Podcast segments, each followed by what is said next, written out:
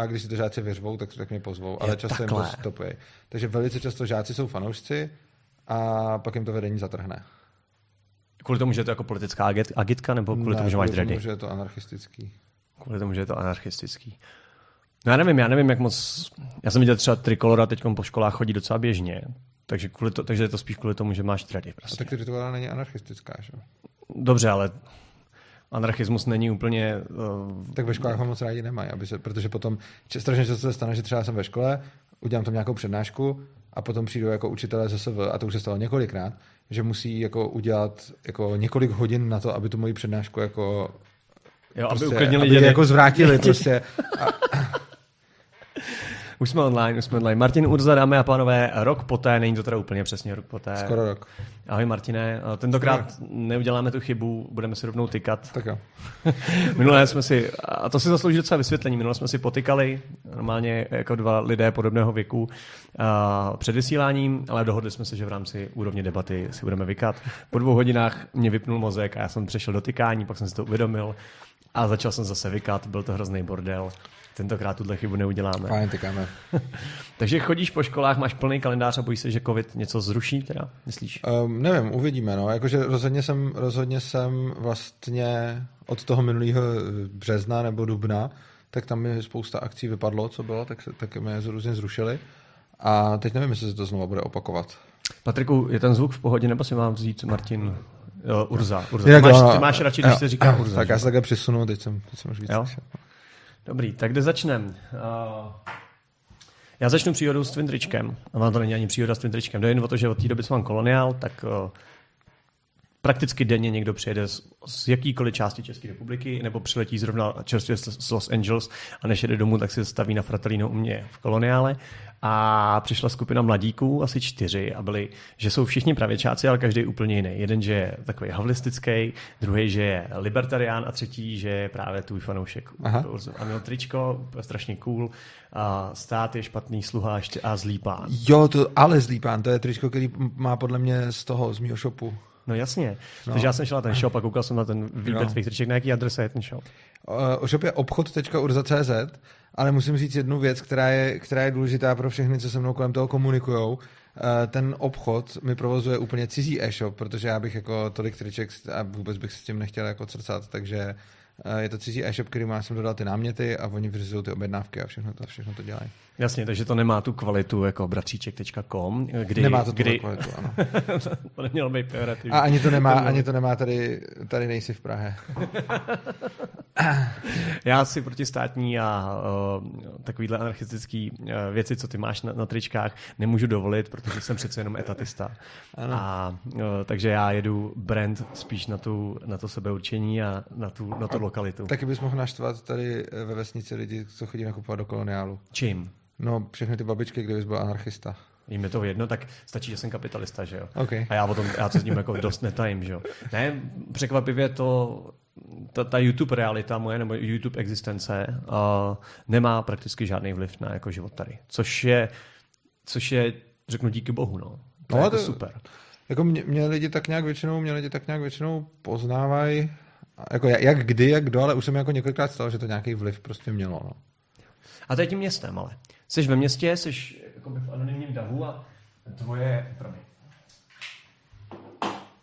tvoje hlavní setkávání je právě, že jdeš městem a potkáváš jenom ty lidi, kteří tě vlastně znají. No přesně tak, jakože ono je pravda, že když se projdu po Praze prostě na Andělu, tak když tam něco nakupuju, tak v podstatě jako neudělám nákupy bez toho, aby mě tam 1-2 lidi poznali a zastavili. No. Ale je pravda, že jich tam potkám, že 1000 a on mě z nich jeden zná, takže vlastně ono mě jich bude znát ve výsledku dost málo. Akorát, že já jich tam potkám hodně, takže ono statisticky se tam někdo... Objeví, jako tady mě znají všichni, tudíž není rozdíl, když dělám YouTube, že jo. Mimochodem, víš, co je moje teorie, jaký je ten nejzásadnější rozdíl mezi městem a vesnicí? Ze společenského hlediska, to je moje teorie. A to je ta, že ve městě si můžeš vybrat, a není to ani jedno lepší, ani jedno špatný, jenom podle nastavení člověka. Město ti dává ten luxus, že si můžeš vybrat, s kým se bavíš. Vlastně to je pro mě třeba základ života, to jsem dělal vždycky. Vesnice ti nedává ten luxus, kdy ty se všema lidma, co jsou tady, musíš nějakým způsobem vycházet, nehledě na odlišnost těch lidí. Jako úplnou charakter, to jsou jako opravdu protipóly charakterní. A má to své výhody, má to své nevýhody. Výhodou je, že se fakt naučíš vycházet s lidma, protože potřebujete spolupracovat na tom, potřebujete kurva míchačku. A pak jsou ty nevýhody, kdy musíš být s lidma, který fakt jako nesneseš. Ale já jsem tohleto nikdy nedělal, to jsem jako malý kluk vyrůstal na vesnici, ale já si prostě vybírám lidi, který mám kolem sebe velice pečlivě a mám takovou filozofii, že prostě nechci věnovat čas lidem, který nejsou ty lidi, na kterých mi fakt záleží.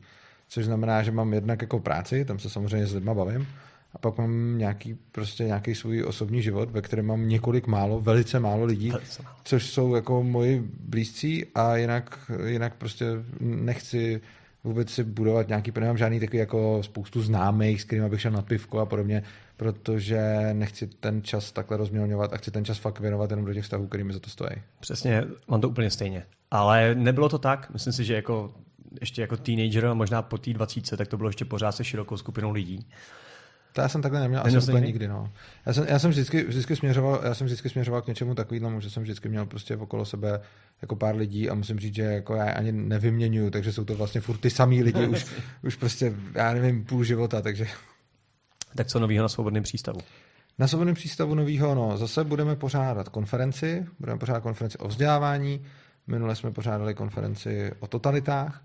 Takže konference jsou naše, teď se tím docela zabýváme. Ona bude až v únoru, ale ona už musí člověk začít řešit, jako no, už řešíme asi 2 měsíce. A jinak samozřejmě streamujeme, děláme videa, přednášky a tak, takže... Jak se to pohlo za ten rok? Když jsme spolu mluvili poprvé před rokem, tak to bylo prakticky... Já si myslím docela, že jsi začínal, ne? Jo, no, už tehdy, když jsme mluvili před rokem, tak jsem dělal ještě videa jako ne live streamy, ale dělal jsem videa jako na záznam prostě a ty jsme releaseovali. A potom s tebou vím, že jsem tady řešil, jak pustit OBSko na to, abych streamoval na YouTube. Ty jsi mi to tady ukázal a já jsem zrovna byl, když jsme spolu mluvili, tak jsem zrovna nějak začínal dělat ty streamy, takže pak jsem nějak začal streamovat jako chvíli potom, asi měsíc nebo 2 poté. A od té doby nám to jde dobře a teď hlavně se to někdy v posledních měsících celkem jako zlomilo, že najednou máme jako i víc těch sledujících a celkem ty lidi přicházejí, takže se mi to jako líbí a myslím, že jsem s tím dost spokojený.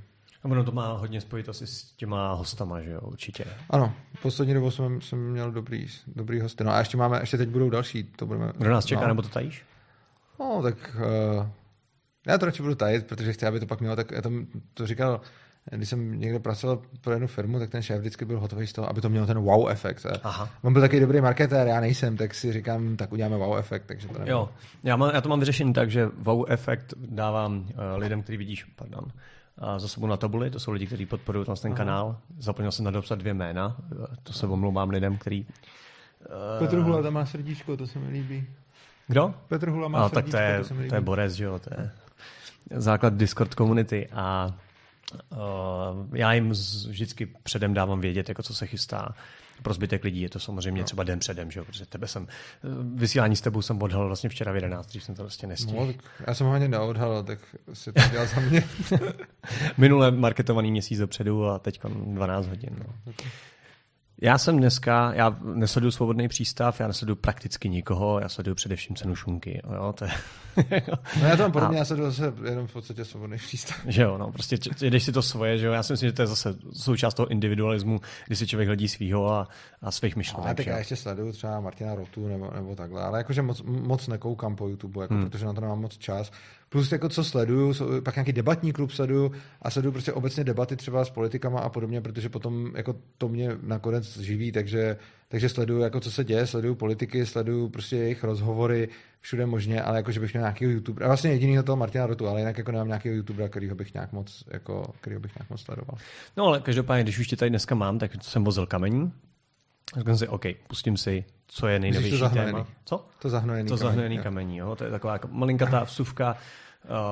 Složili mi tady 10 tun kamení, abych to měl do základu. A kilčo hnoje. A já jsem si toho nevšiml, tak jsem každému hostovi říkal, že tady smrdí místní JZD, což se občas stává. A až dneska, když jsem vozil to kamení, tak jsem jako přišel na to, že... V něm byl schovaný. Pěkně tam muchy, všechno, říkám, tak to je paráda. Tak to zítra uklidím. Já myslím, že tohle je ten hlavní rozdíl mezi městem a vesnicí. Co? Tabu? Ne, ani náhodou. To ti neuznám ani náhodou.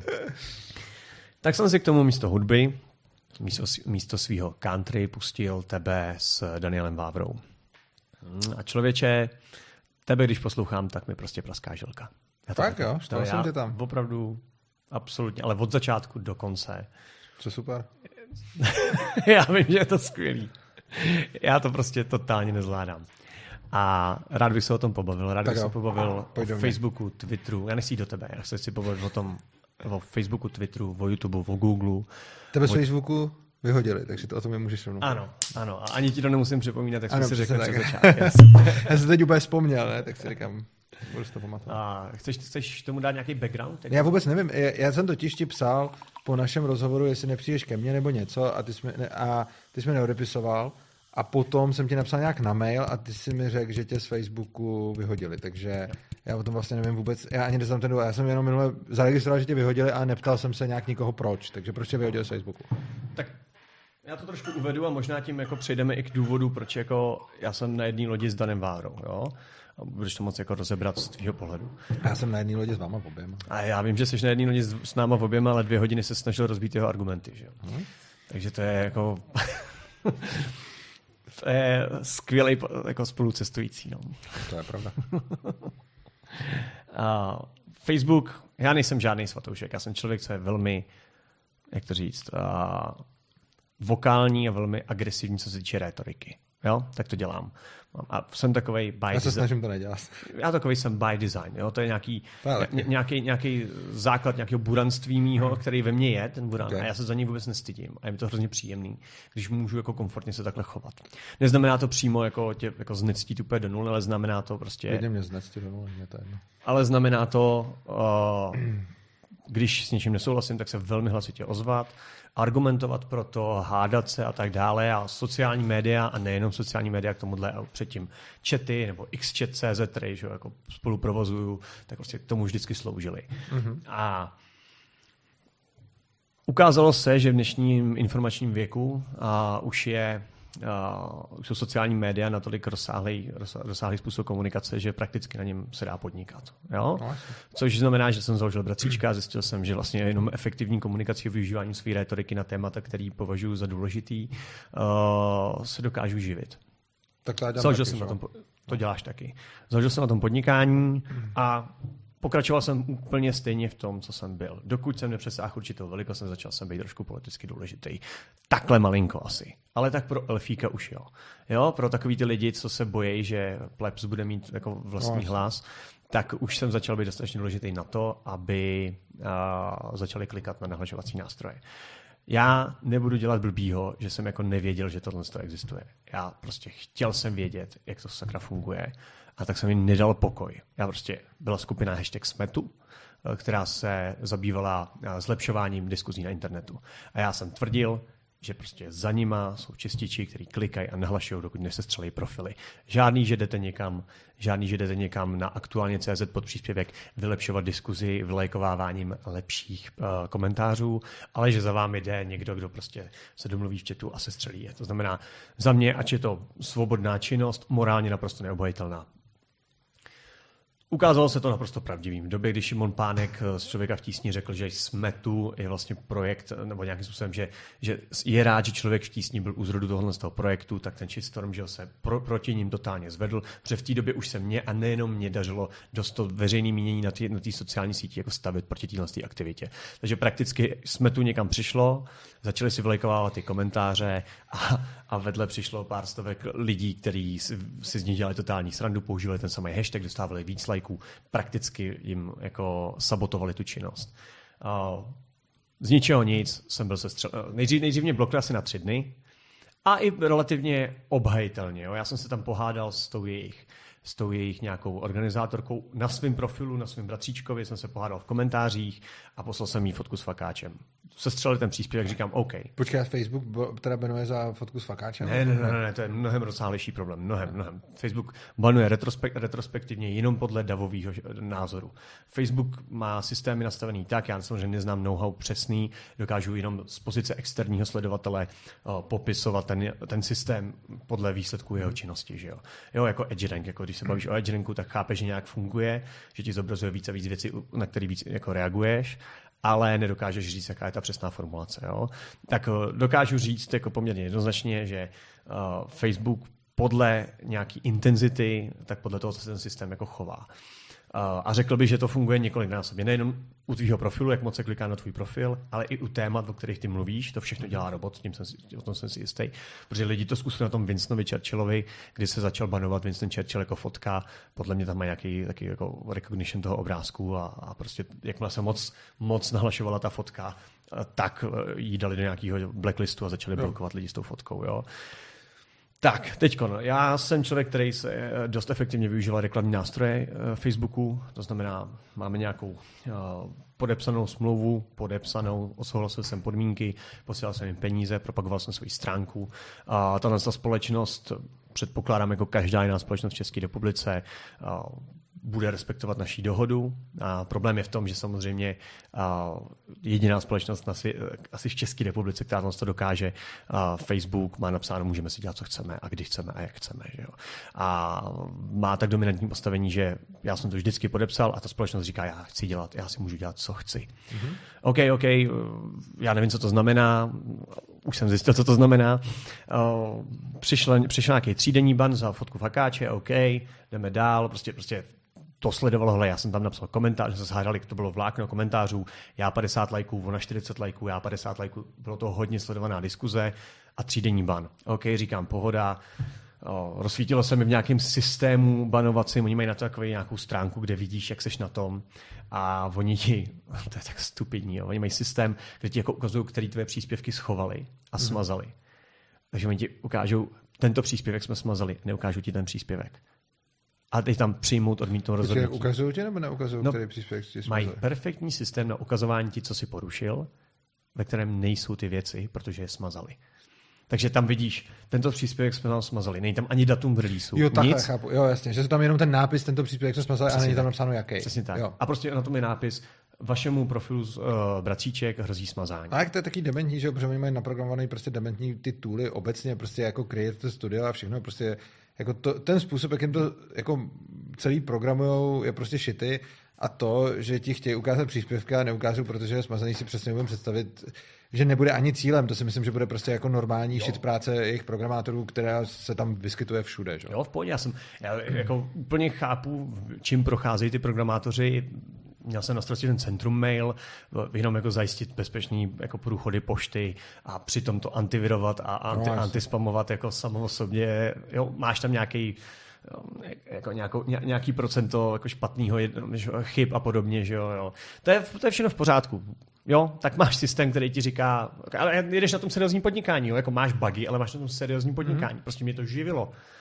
Takže pohoda, tak jsem se podíval do systému, zjistil jsem, že jsem teda už jako 3, 4 možná příspěvky, jakože něco porušujou, nevím jaký, nevím kdy, nevím v čem. Mm-hmm. Vím, že něco porušujou. Doslova, i kdyby tam žádný příspěvky nebyly, jenom to tam napsali. No, tam může být úplně jako pitomý systém, který na základě počtu nahlášení mi píše, smazali jsme vám nějaký příspěvek. Nemusí tam vůbec existovat. Je to absolutně netransparentní. No, OK. Jo, dobrý, pořádku, pokračujeme. No a pak jednoho dne, co to bylo, 24 říjen, přišla zpráva, nepřišla zpráva, seděl jsem tady ve studiu, dal jsem zrovna refresh, odepisoval jsem někomu něco na Messengeru a najednou logout. Kompletní výmaz. OK? Mm-hmm. Nic.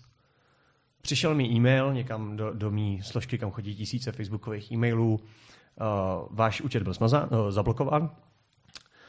URL, kliknu na ní, formulář, kam můžu jako napsat něco. Tam jsem napsal jsem tam za měsíc, za 2 měsíce, za 3 měsíce, za 4 měsíce, v několika jazycích.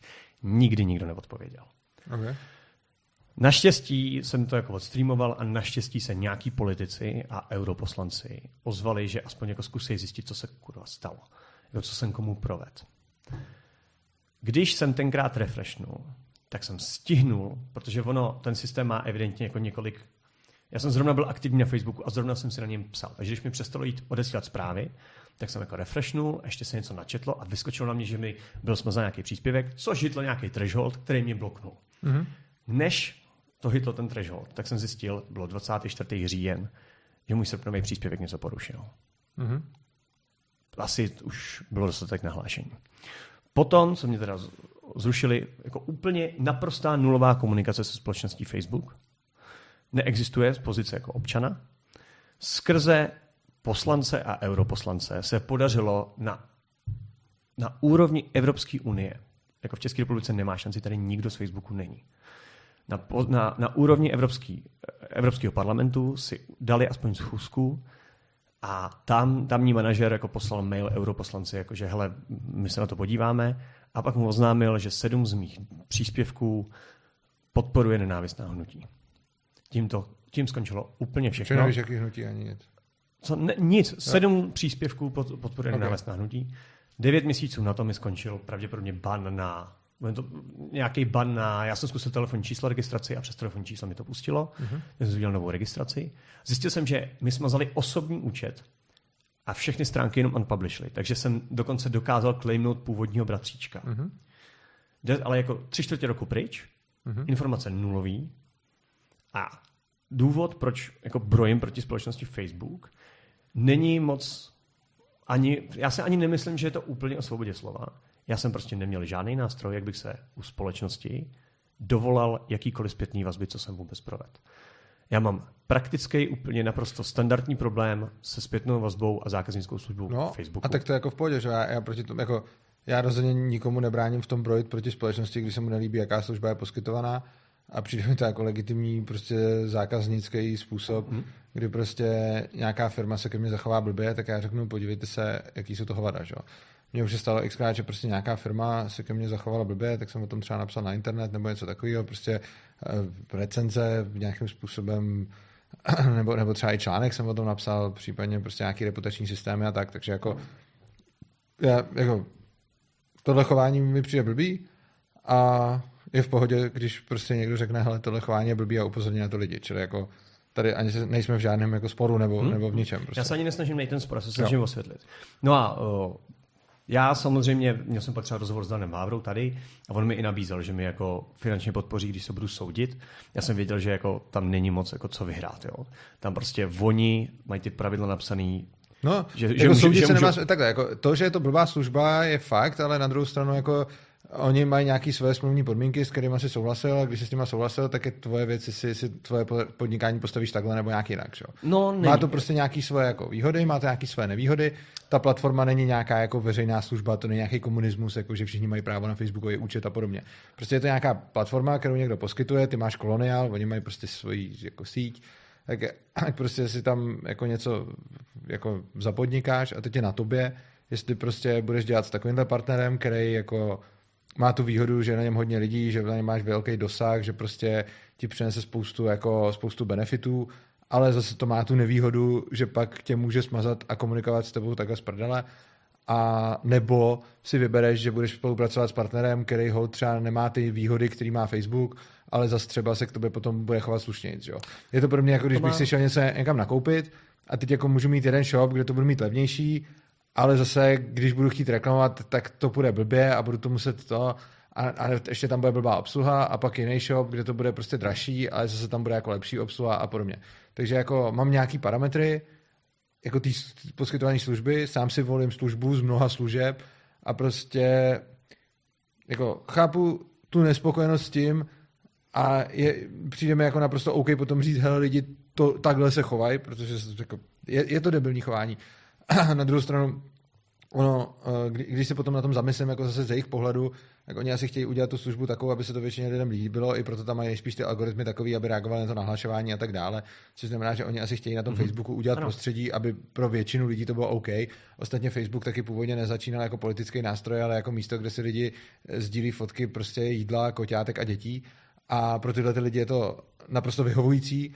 A potom, když tam někdo chce dělat svou politickou agendu, tak pak naráží na nějaký, jako mantinely. A teď je samozřejmě na každém, aby si vybral, jestli mu to za to stojí nebo nestojí. Já třeba, a do jaký míry se tam jako vloží. Já třeba jako používám Facebook taky, používám ho i ke své práci, mám tam prostě svobodný přístav, mám tam svůj osobní účet, ale samozřejmě to všechno dělám s tím, že počítám s tím, že by mě tam mohli, postihnout, což znamená, že mám ještě svůj web, spoustu textů, který píšu, si dám na svůj web, rozhodně bych nikdy neudělal to, že bych prostě jako nějaký zásadní texty měl jenom na Facebooku, protože předpokládám, že mě tam můžou kdykoliv sejmout, že se to může stát něčím takovýmhle. Takže jako prostě už jako mám prostě backup plány, mám to promyšlený tak, jako který maily mám připojený ke Google, který maily mám připojený k Facebooku, co všechno mám na YouTube, ze všeho toho mám zálohy prostě a mám nějakým způsobem plány, co dělat v případě, že mě nějaká z těch velkých korporací jako odřízne. Využívám jejich služby proto, že mi přijdou, že je tam právě hodně lidí a že nějaká takováhle služba je pak to, na čem se můžu hodně šířit, ale zároveň mám jako backup plány na to, když by to nějakým způsobem přestalo vycházet. Takže třeba jako spousta lidí, youtuberů, dá všechny videa jako na YouTube a tam je má, že jo.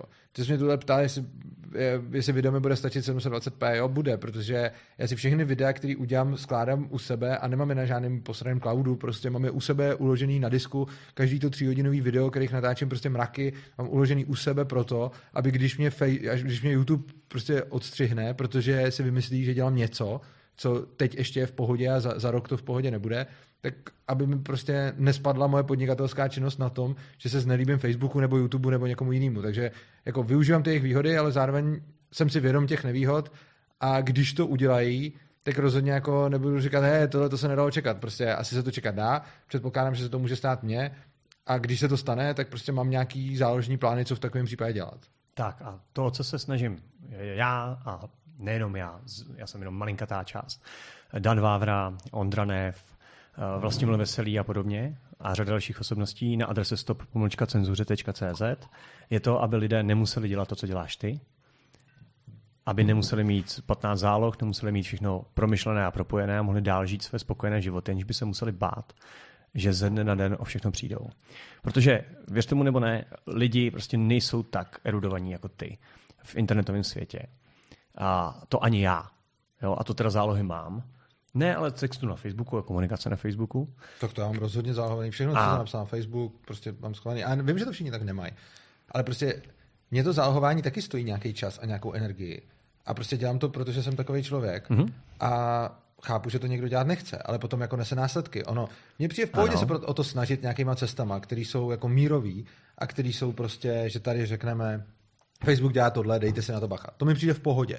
Co mi nepřijde v pohodě je nějakým způsobem začít ten Facebook donucovat k tomu, aby tu službu poskytoval jinak, než on chce. Protože to je potom stejný, jako prostě někdo si doma prostě bude mít zálohy, já nevím čeho, jako bude tam mít nakoupeno XY věcí na to, kdyby prostě přišlo nějaký problém, kdyby vypadla elektřina, kdyby vypadla voda nebo prostě cokoliv takového, tak tam někdo na to může být připravený a někdo jiný ne. Není to o tom, jestli ty lidi jsou tak erudovaní nebo nejsou, taky jo, ale je to často o tom, kolik do toho chtějí dát jako investovat svýho času a kapacity. Ne, do té erudace taky, že? Oni nemají žádný ani základní know-how o tom. Ale to je jedno, know-how získáváš časem, že? Čili potom jako záleží na tom, jakým způsobem se k těm všem věcem postavíš a potom jako je to jako říct, že jako dobře, tak mohlo by se stát, že prostě lidi, kteří si nepojistili barák a barák jim schoří, jo, tak prostě někdo si ten barák pojistí, někdo si ho nepojistí. Postavíš barák, pojistíš si ho, schoří ti, pojišťovna ti dá prachy, postavíš si novej. Postavíš si barák, nepojistíš si ho a čus, že jo. A schoří ti a schořel ti a konec. A s konceptem pojištění v tom se ale vyzná kde kdo. Ale o to nejde. Jde o to, že je jedno, jestli ses nepojistil proto, že ti to nenapadlo, nebo protože ti to přišlo moc drahý, nebo protože ti přišlo, že neschoříš, nebo prostě z jakýhokoliv důvodu. Je jedno, proč ses nepojistil. A je fajn říkat lidem, hele, pojistěte se. A je fajn říkat lidem, hele, tato pojišťovna to dělá blbě, protože něco. Ale zase na druhou stranu mi nepřijde fajn potom nutit pojišťovny, aby dávali prachy i těm lidem, kteří se nepojistili, protože přece chudáci nejsou dost erudovaní. Jako to mi přijde mimo. To je v pořádku, pokud přijmeš, že společnost jako celek rozumí významu a základu pojištění To, že se asi nevyzná úplně ve smlouvách, je jako druhá věc. Ale například u finančních půjček už to říct nemůžeš. A u Facebooku je naprosto akutní, aby jsme ho k tomu dohnali, protože je to velmi podobný jako u finančních půjček. Například, aby jsme ho dohnali k čemu? Aby jsme ho dohnali k tomu respektovat a nějakým způsobem zveřejňovat své pravidla. Je to ten samý způsob, jako jsme finanční instituce a ne finanční instituce. Budeme mluvit o místních půjčkách tady za rohem u okýnka. Respektovat a to, tam vidím poměrný rozdíl. Jakože respektovat a zveřejňovat podle své pravidla. Dobře, já si myslím, že Facebook je jednak zveřejňuje. Ne. Ne, já nemyslím interně, jak to tam dělá, to je jeho věc. Myslím tím jako pravidla ve smyslu to, co k tobě může, jako když podepisuješ tu smlouvu, tak tam máš nějaké obchodní podmínky, v kterých je napsáno, co můžeš a co nemůžeš. Je tam v podstatě napsáno, že ty nemůžeš nic a oni můžou skoro všechno. Ano. Což znamená, že to zveřejňujou a že ty lidi s tím jako souhlasejí, že jo?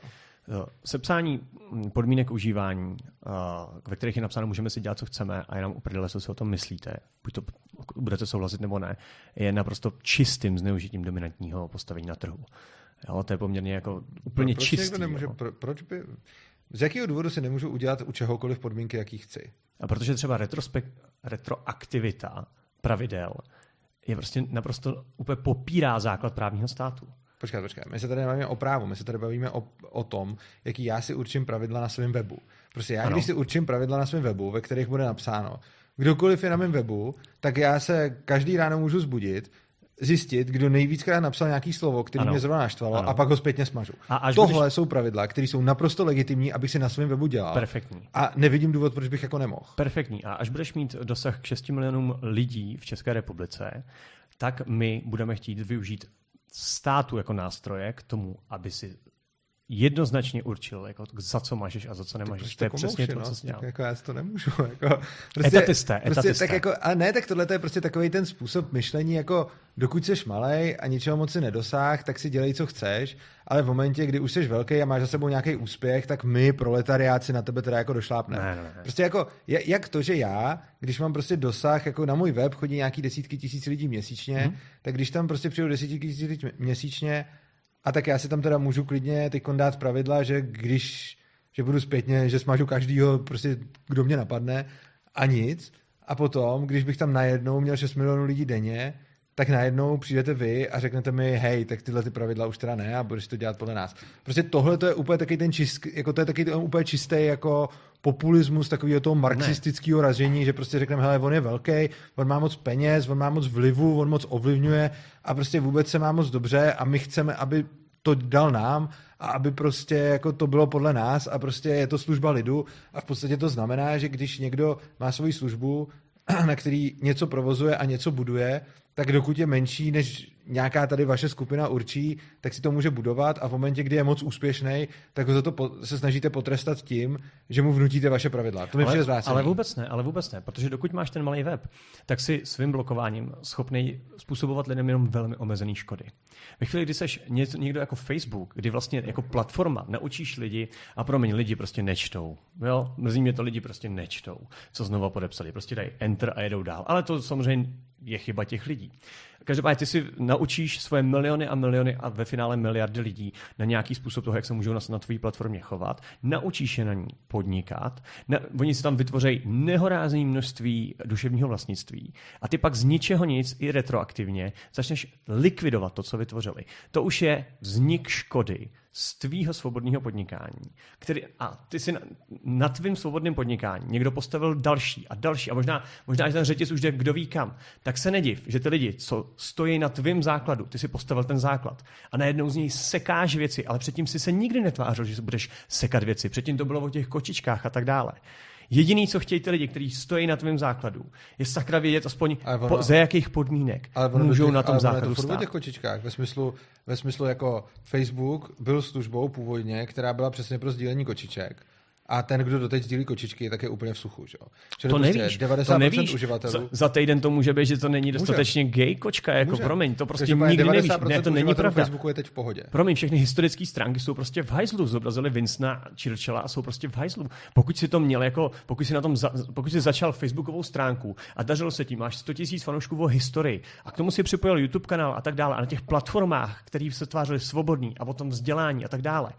Teď v době, kdy se přepisuje historie, tak najednou zjistíš, že ten základ, který jsi to vybudoval, je pryč. tvoje podnikání skončilo a vznikla ti ale konkrétní škoda. Tak si mě, ano, ne, měl si blbý podnikatelský záměr, něco si neodhad si prostředí, neodhad si vývoj v budoucnosti a čus. Je to úplně stejný, jako když prostě ty si teďkon uděláš si podnikání na tom, že budeš dělat prostě skvělý skejťácký hadry a vyrábět skejty a najednou to vyjde z mody, lidi to nechtějí a čus prostě. Najednou máš na tom strašnou ztrátu. Tohle to je úplně stejný. Facebook se rozhodl, že bude dělat to, co lidi chtějí. Facebook se rozhodl, že bude dělat to, co tam prostě co si DAF odhlásí. Je to taková služba. Oni prostě poskytují to, že když DAF něco bude nahlašovat, tak to budou mazat. Mně to přijde taky blbý, jo? Jako mně se to nelíbí, ale prostě je to jejich způsob podnikání a ty hold, když na tom chceš na tom podnikání stavět svoje podnikání, tak je dobrý za prvý tohle to vzít v úvahu, za druhý vzít v úvahu to, že DAF tě může prostě přetlačit a prostě být v tom prostředí s tímhle. A ano, když tam uděláš stránku o historii a DAF zrovna zblbne a řeknou si, že tvoje stránka o historii je špatná a vytlačej tě, tak co udělá Facebook? Facebook udělá to, že svoje prostředí přizpůsobí lidem, kteří tam jsou. Facebook se snaží o to, aby prostě svým zákazníkům dával ten obsah, který chtějí. Takže prostě on má algoritmy nastavený tak, jako určitě tam bude jako spousty umělé inteligence, která bude dělat i spousty jako chyb, který jako nebudou jako intended, ale je principiálně nastavený tak, aby jeho prostě uživatelé dostávali ten obsah, který chtějí. Prostě je to stránka, na kterou přijdeš a ona ti se snaží ukazovat to, co chceš vidět. Jako ten algoritmus takhle docela funguje. Ano. A prostě tohle přece není zas tak blbej podnikatelský záměr, jako budu ukazovat lidem to, co chtějí vidět. Jako je to, můžeme se o tom myslet svoje a pokud my chceme, aby ty lidi viděli to, co chci vidět já a ne to, co chtějí vidět oni, tak budiš, ale prostě podnikatelský záměr, udělám stránku, na který se lidem bude zobrazovat to, co se jim líbí, není až tak blbej záměr prostě. Jenom potom, když tam přijdou lidi, kteří začnou tam dávat obsah, který se lidem jako moc nelíbí, tak musí počítat s tím, že jim ten obsah bude třeba odstraněný. A já s tím jako počítám, protože dělám věci, které se lidem nelíbí. A nemůžeš počítat s něčím. Máš podepsaný nějaký pravidla. Pevně věří, že ty pravidla perfektně dodržuješ a někdo ti řekne ne, aniž by ti vysvětlil, jakým způsobem je porušuješ. Nemáš jediný důvod si myslet, že jsem porušil jakýkoliv pravidlo společnosti Facebook. Já nemám ani žádný způsob, jakým to zjistit. A promiň, ačkoliv mi řekneš, že jsem etatista a věřím, že žiju v právním státě, kde kdykoliv dojde k nějakému porušení nějaký smlouvy mezi námi. Já mám třetí stranu, ke které se můžu odvolat a říct: hele, já fakt nevím, co jsem provedl. Já tady mám nějakou škodu, která mi vznikla rozbitím našeho vztahu obchodního. Já potřebuju zjistit, co se sakra stalo. V České republice se nemám kam dovolat. Nemám, takhle vemu ty pravidla. Nenajdu vůbec nic konkrétního. Všechno to je absolutně relativní. Jestli to splňuju nebo ne. Ale tak to v těch pravidlech je. Teď z těch pravidel zjevně plyne, že když se dostaneš do takovéhle situace, tak seš v háji. A když si na takovýhle pravidla přistoupil a tuhle tu smlouvu si... Já neříkám, já se nehájím toho, jak to na Facebooku funguje. Ono to funguje blbě. Teda z mýho pohledu to funguje blbě. Podle mě takováhle služba není moc dobrá a rozhodně to není služba, na který já bych postavil celý svý podnikání. Pomáhám si s tou službou ke svým podnikání, ale rozhodně mi na tom nestojí celý podnikání, protože bych byl blázen, kdybych postavil svoji podnikání na službě, která dělá to, že se snaží lidem co nejvíc zavděčit a cpát jim to, co chtějí vidět. Na tomhle nechci stavět své podnikání, ale využiju toho. Jasně, ale mluvíš o Facebooku jako o firmě, která dodává pěkný obrázky a co lidi chtějí vidět. Jo. A říkáš, že by si byl blázen, kdyby si stavil jenom tady na tom, ale to, že máš celý podnikání postavený na elektřině, že ho máš postavený na internetovém připojení a na mobilním telefonu, tak na to už se můžeš jako vykašlat. No, tady ta nástavba, jako máš elektřinu a víš, že k ní máš bez jakýkoliv diskriminace přístup. Ano. Máš nad tím internetové připojení, nikdo se tě neptá na tvoje názory, nikdo se neptá ani telefonní připojení. No. Co tím budeš jako posílat? Jo. Jo. Máš kredit, kde teda už ten precedens je prolomený, protože v Americe už jako Visa nebo MasterCard, Visa někomu odmítla jako vydat kreditku, protože je to prostě nějaký fašoun, nebo já nevím. A pak nad tím máš sociální sítě, který prostě mají tak dominantní postavení jako Visa, MasterCard, O2, T-Mobile, Oscar, Vodafone a pod tím ČEZ a E.ON. A tady říká, že je ta lajna. Tady už my, který máme na téhle platformě, na té sociální síti, na tom 4. stupínku, postavený svoje další 3 stupínky, tak my už nemáme právo, nebo my už nemáme morální jako pozici se odvolat a použít nějaký nástroj, aby jsme si vyjasnili to postavení. To mi něco úplně, co netvrdím. Já netvrdím, že tam je ta lajna. Já tvrdím, že u elektřiny klidně taky. A pokud ČEZ bude fungovat tak, že mě bude odstřihávat na základě mýho názoru, no tak budu mít ve sklepě agregát. Prostě jako já mluvím o tom, že ať si každý nastaví tu onlineu, kde chce.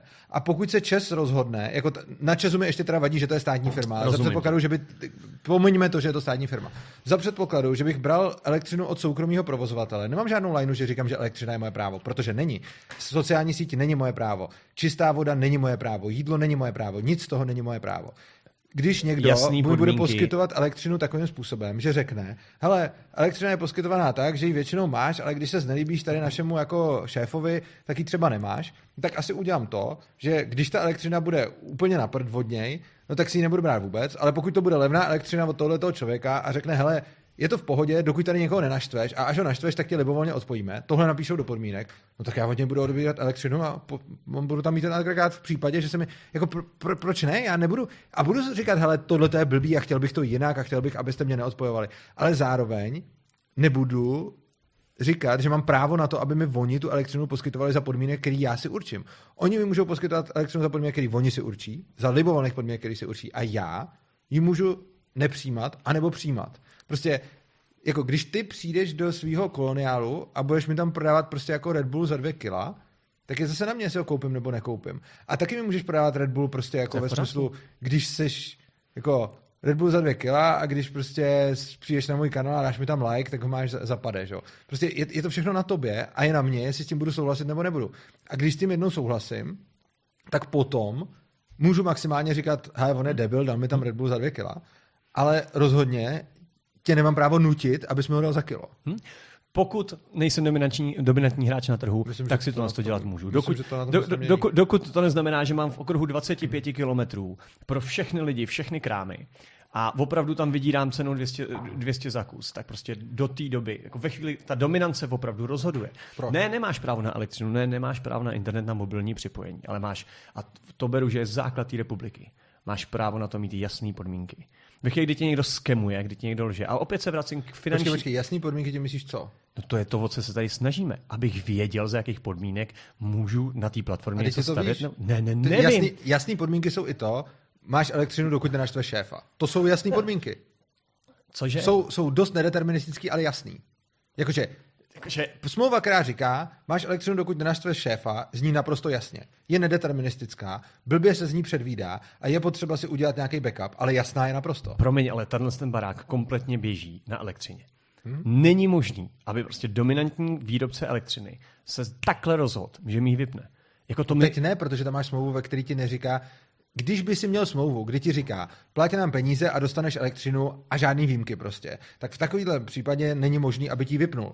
Ale když by si měl smlouvu, která říká, plať nám peníze a my ti dáváme elektřinu, dokud nenaštveš kohokoliv, nebo dokud nevyjde zrovna nějak slunce, nebo dokud si nehodíme na kostce 6, nebo něco takového, tak prostě v takovém případě, když tam máš napsáno, dodávejte elektřinu, já dodávám prachy, deal, tak pak tě nemůžou odpojit. Ale když tam budeš mít napsáno, dodáváme elektřinu, a když zrovna nebudeme mít náladu, tak ji nedodáváme. No tak potom to je jasná smlouva, která sice jako má svoje nevýhody, je dost na prd a tak dále, ale pokud jiný části té smlouvy jsou natolik výhodný, že se mi i vyplatí to přijmout, když ta její část je na prd, no tak potom je to ale moje věc a ta smlouva byla jasná.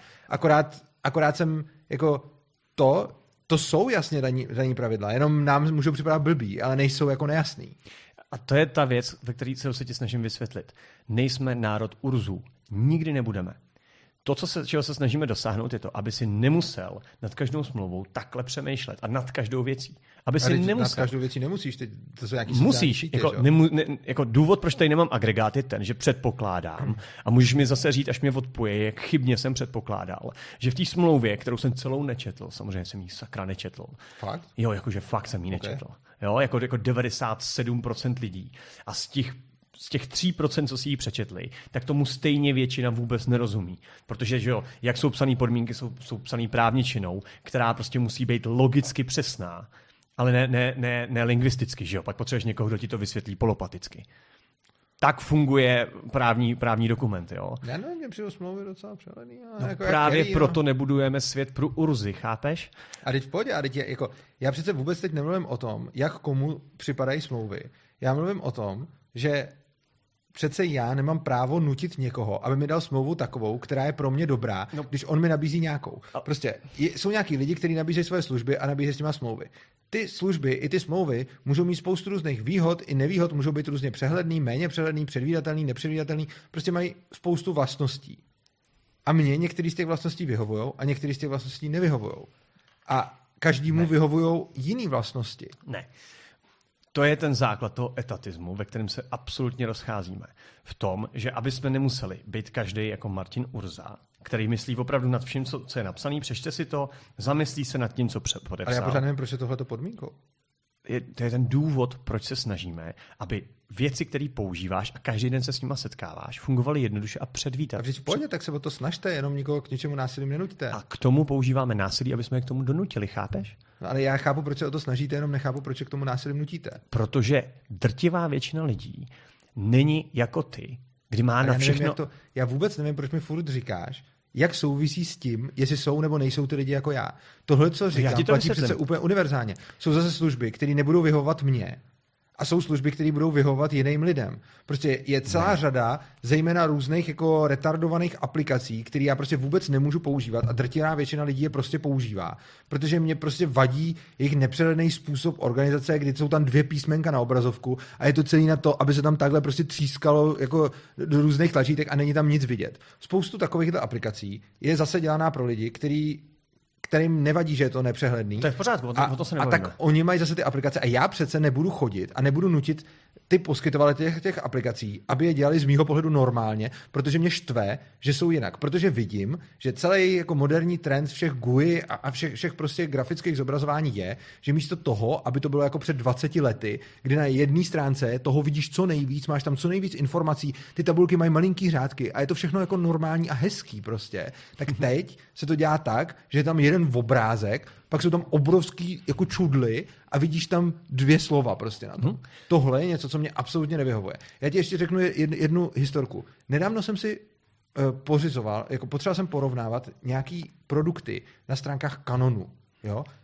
Přišel jsem tam, otevřu si canon.com nebo něco takového a vidím tam nahoře fotku harantů a nic, odskruju dolů, vidím fotku lesa a nic. A odskruju dolů a vidím tam fotky fotoaparátů. Tak jsem furt klikal, dokud někde tam nenajdu parametry těch fotoaparátů, abych si je vedle sebe takhle jako dal a takhle jsem si je porovnal.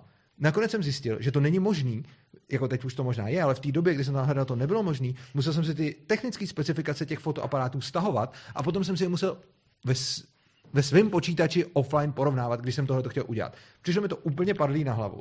To, co jsem udělal, bylo, že jsem někam napsal Canonu, hej, děláte si legraci, prostě tohle snad ne. A pak jsem napsal někde recenzi, ty vole, moderní web nenávidím. A tím jsem to skončil, tím jsem to uzavřel, dal jsem najevo svůj názor. To poslední, co by mě napadlo, je nutit skrz nějaký zákon Canon, že musí mít na svém webu místo fotek harantů technické specifikace foťáků. Protože tím nezpůsobí žádnou škodu. Prakticky žádnou. Mě tím způsobilo docela velkou škodu. Jako způsobujeme tím, že jsem ztratil spoustu času, který jsem mohl věnovat do něčeho produktivnějšího, proto, že ty lidi, kteří tam chodějí, si přejou tam mít ty fotky těch harantů. Jako. Já ti rozumím. Možná uhnul se mi na to, s jakým designem jsi spokojený a nejsi. Já se ti pokusím to vysvětlit. Měl jsi tady asi 3minutovou sekci, ve které si vysvětloval, jakým způsobem přemýšlíš nad sociálními médii, nad firmami a službami, které využíváš, nad zálohováním a tak dále. Mi uvedl úplně krásně komplexní příklad toho, jakým způsobem člověk, který je erudovaný a znalý trhu, ve kterém se pohybuje, jakým způsobem nad věcma přemýšlí. Jo? Můžu ti rovnou říct, že takhle nepřemýšlím ani já, a to jsem jako praktický youtuber.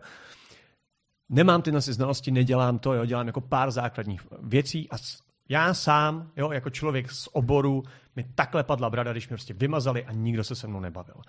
To je v České republice prostě nepřijatelný. A to je ten, proč jako to je ta hodnota, kterou mám v té republice a v tom státu. A to je to, že tady je nástroj, násilný nástroj, který je schopný ve chvíli, kdy něco fakt zásadně škodí lidem v nepředvídatelnosti. Jo? Jenom, když už jsme oba odborníci, jako který rozumíme tomu, jak snadně některé věci udělat. Jo? Když už se mi někdo říká, že na Facebooku jsou slova, která jsou nebezpečná, nepřijatelná, sprostá a tak dále. Není nic jednoduššího, ale jako fakt ty to naprogramuješ podle mě za odpoledne, jo. Kdy vemeš seznam těch slov a když je někdo píše na tom Facebooku, jak se zčervení. Pozor, tady to slovo můžete... No to nebude nikdy, samozřejmě. To nebude, dokud nikdo toho člověka... Počkej, já oponuju tomu, co jsi říkal o tom, že to takhle naprogramuju. Já si dost nemyslím, že Facebook bude fungovat tak, že tam bude... No ne, já si nemyslím, že on vůbec technicky funguje tak, že je tam nějaký fulltextový vyhledávání na to, aby ti řekl, který slova jsou začerveněný. Já si dost myslím, že tohleto bude dělat nějaká umělá inteligence, která bude zkoumat kontext těch slov, samozřejmě v nějaký omezený míře. Ale myslím si, že to, co ty říkáš, že bych tam dokázal v pohodě naprogramovat a že oni by dokázali, si myslím, že technicky takhle možný není, protože já si dost nemyslím, že ono to bude fungovat na tom principu, že tam bude procházet nějaký fulltextový vyhledávání, který jenom bude koukat nějakým konečným automatem na to, který slova tam prostě padají. Ale myslím si, že to celý bude nějakým způsobem ohodnocovaný nějakou umělou inteligencí, která bude vyhodnocovat víc než tyhle ty slova, což znamená, že celý ten algoritmus podle mě, neříkám, že to tak je, ale jsem jako myslím, že s dnešníma možnostma ten algoritmus je mnohem složitější než seznam jako zakázaných slov. Pořádku, jo, s tím souhlasím. Jako je pravda, že to je úplný základ jako dělat na tom trošku důkladnější analýzu, ale pořád je tady rozpor mezi tím dát lidem vědět, hele, jako tady v tom, jako i po nějaký době, i zpětně říct jenom, tady to jako už jako nefunguje, než rozhodovat davem. Jo, protože jako já se o tom bavím... Proč nerozhodovat davem, když... Jako takhle.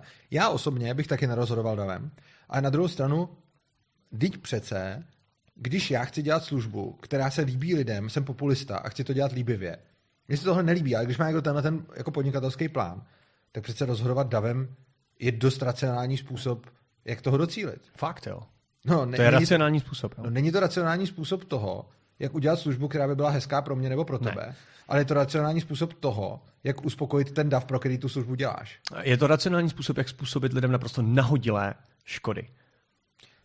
Nahodilé je podle mě silné slovo, no, ale... No jasně, tak jde jenom o to, která skupina se rozhodne, že se dostatečně sjednotí v agresi proti někomu jinému. Pokud tohle bereš jako nahodilost, tak potom za první teda celá demokracie je nahodilost by default.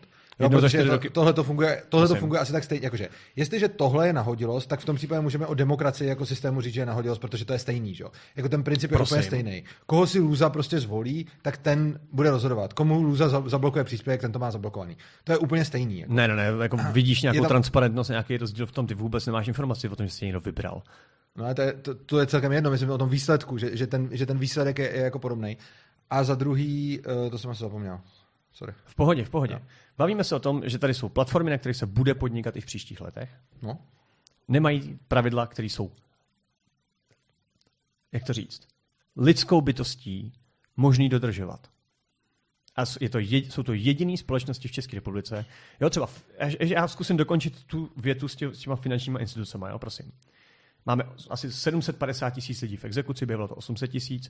Lidi jako právě Patrik Nacher, který byl nedávno, proti tomu dost bojují na státní úrovni, se snaží vymyslet nějaký způsoby, jak jako pomoct, aby lidi nepadali do těch exekučních pastí. To je zase ten etatismus. V pořádku, chápu, že tyhle způsoby úplně jako s ním nesouhlasíš. Ale byl obrovský úspěch zbavit se toho, aby lidé... Můžeš tomu říkat lůza, je jedno, jak to nazveš. Obyčejný chlápek, který zrovna mu nevyšly prachy, tak aby nepodepsal tady prvního lichváře, který ho potká. Který, zase je tam smlouva 5stránková, z níž si většinu nepřečte a zjistí, že dluží jako nehorázný množství peněz. A použili jsme násilí a stát k tomu, aby jsme zastavili tuhle praktiku, která je prokazatelně, a všichni se na tom ve finále shodneme, kromě tebe a dobře, drtivá většina z nás, je to pozor, demokracie je přece jenom ve finále... tyranie většiny, říká se to správně? No možná, je to víceméně ten přístup jako na Facebooku. Ta demokracie je vlastně ten Facebook, akorát tě zasahuje do všeho a násilí. Dokázali jsme donutit tyhle společnosti, aby tam napsali to pitomý RPSN a aspoň ukázali, kolik ve finále zaplatím. Jo. Zpomalilo to padání do tady těch jednoznačných průšvihů těch lidí. To samé chceme po tady těch gigantech třech. My je chceme opravdu násilím donutit k tomu, aby nám řekli, co teda máme jako občané dělat a nedělat. A jejich vyjádření jako dominantních hráčů na trhu, budeme si dělat, co chceme. A nepůjde se s náma bavit ani na státní úrovni. Což samo o sobě, mimochodem, narušuje suverenitu České republiky. Jo? To už se fakt můžeme bavit o tom, že jsme jenom součástí globálního nějakého světa. Jo? Když co narušuje suverenitu České republiky? Že se v České republice... No samozřejmě. Takže jako, když ty si koupíš prostě někde přes celý svět něco, majitele e-shopu a on se s tebou nebude bavit, tak to narušuje suverenitu České republiky, to asi ne. No tak já pevně věřím, že u většiny z těch e-shopů máš nějaký způsob a nějaký řád. Oni se taky musí řídit nějakým zákonem České republiky. No tak třeba na Darknetu ani tak ne, ale vím si, jako, že takže Darknet když... je mimo systémový. Že? A tak to narušuje suverenitu České republiky? Samozřejmě. Darknet. No jasně. Tak to... bych radši Darknet než suverenitu České republiky. No to já věřím, to je v pořádku, jenom já jsem etatista, který zastupuje jako tady pohled toho člověka, který má rád svou republiku a chce používat její nástroje k tomu, aby nějakým způsobem ta společnost fungovala.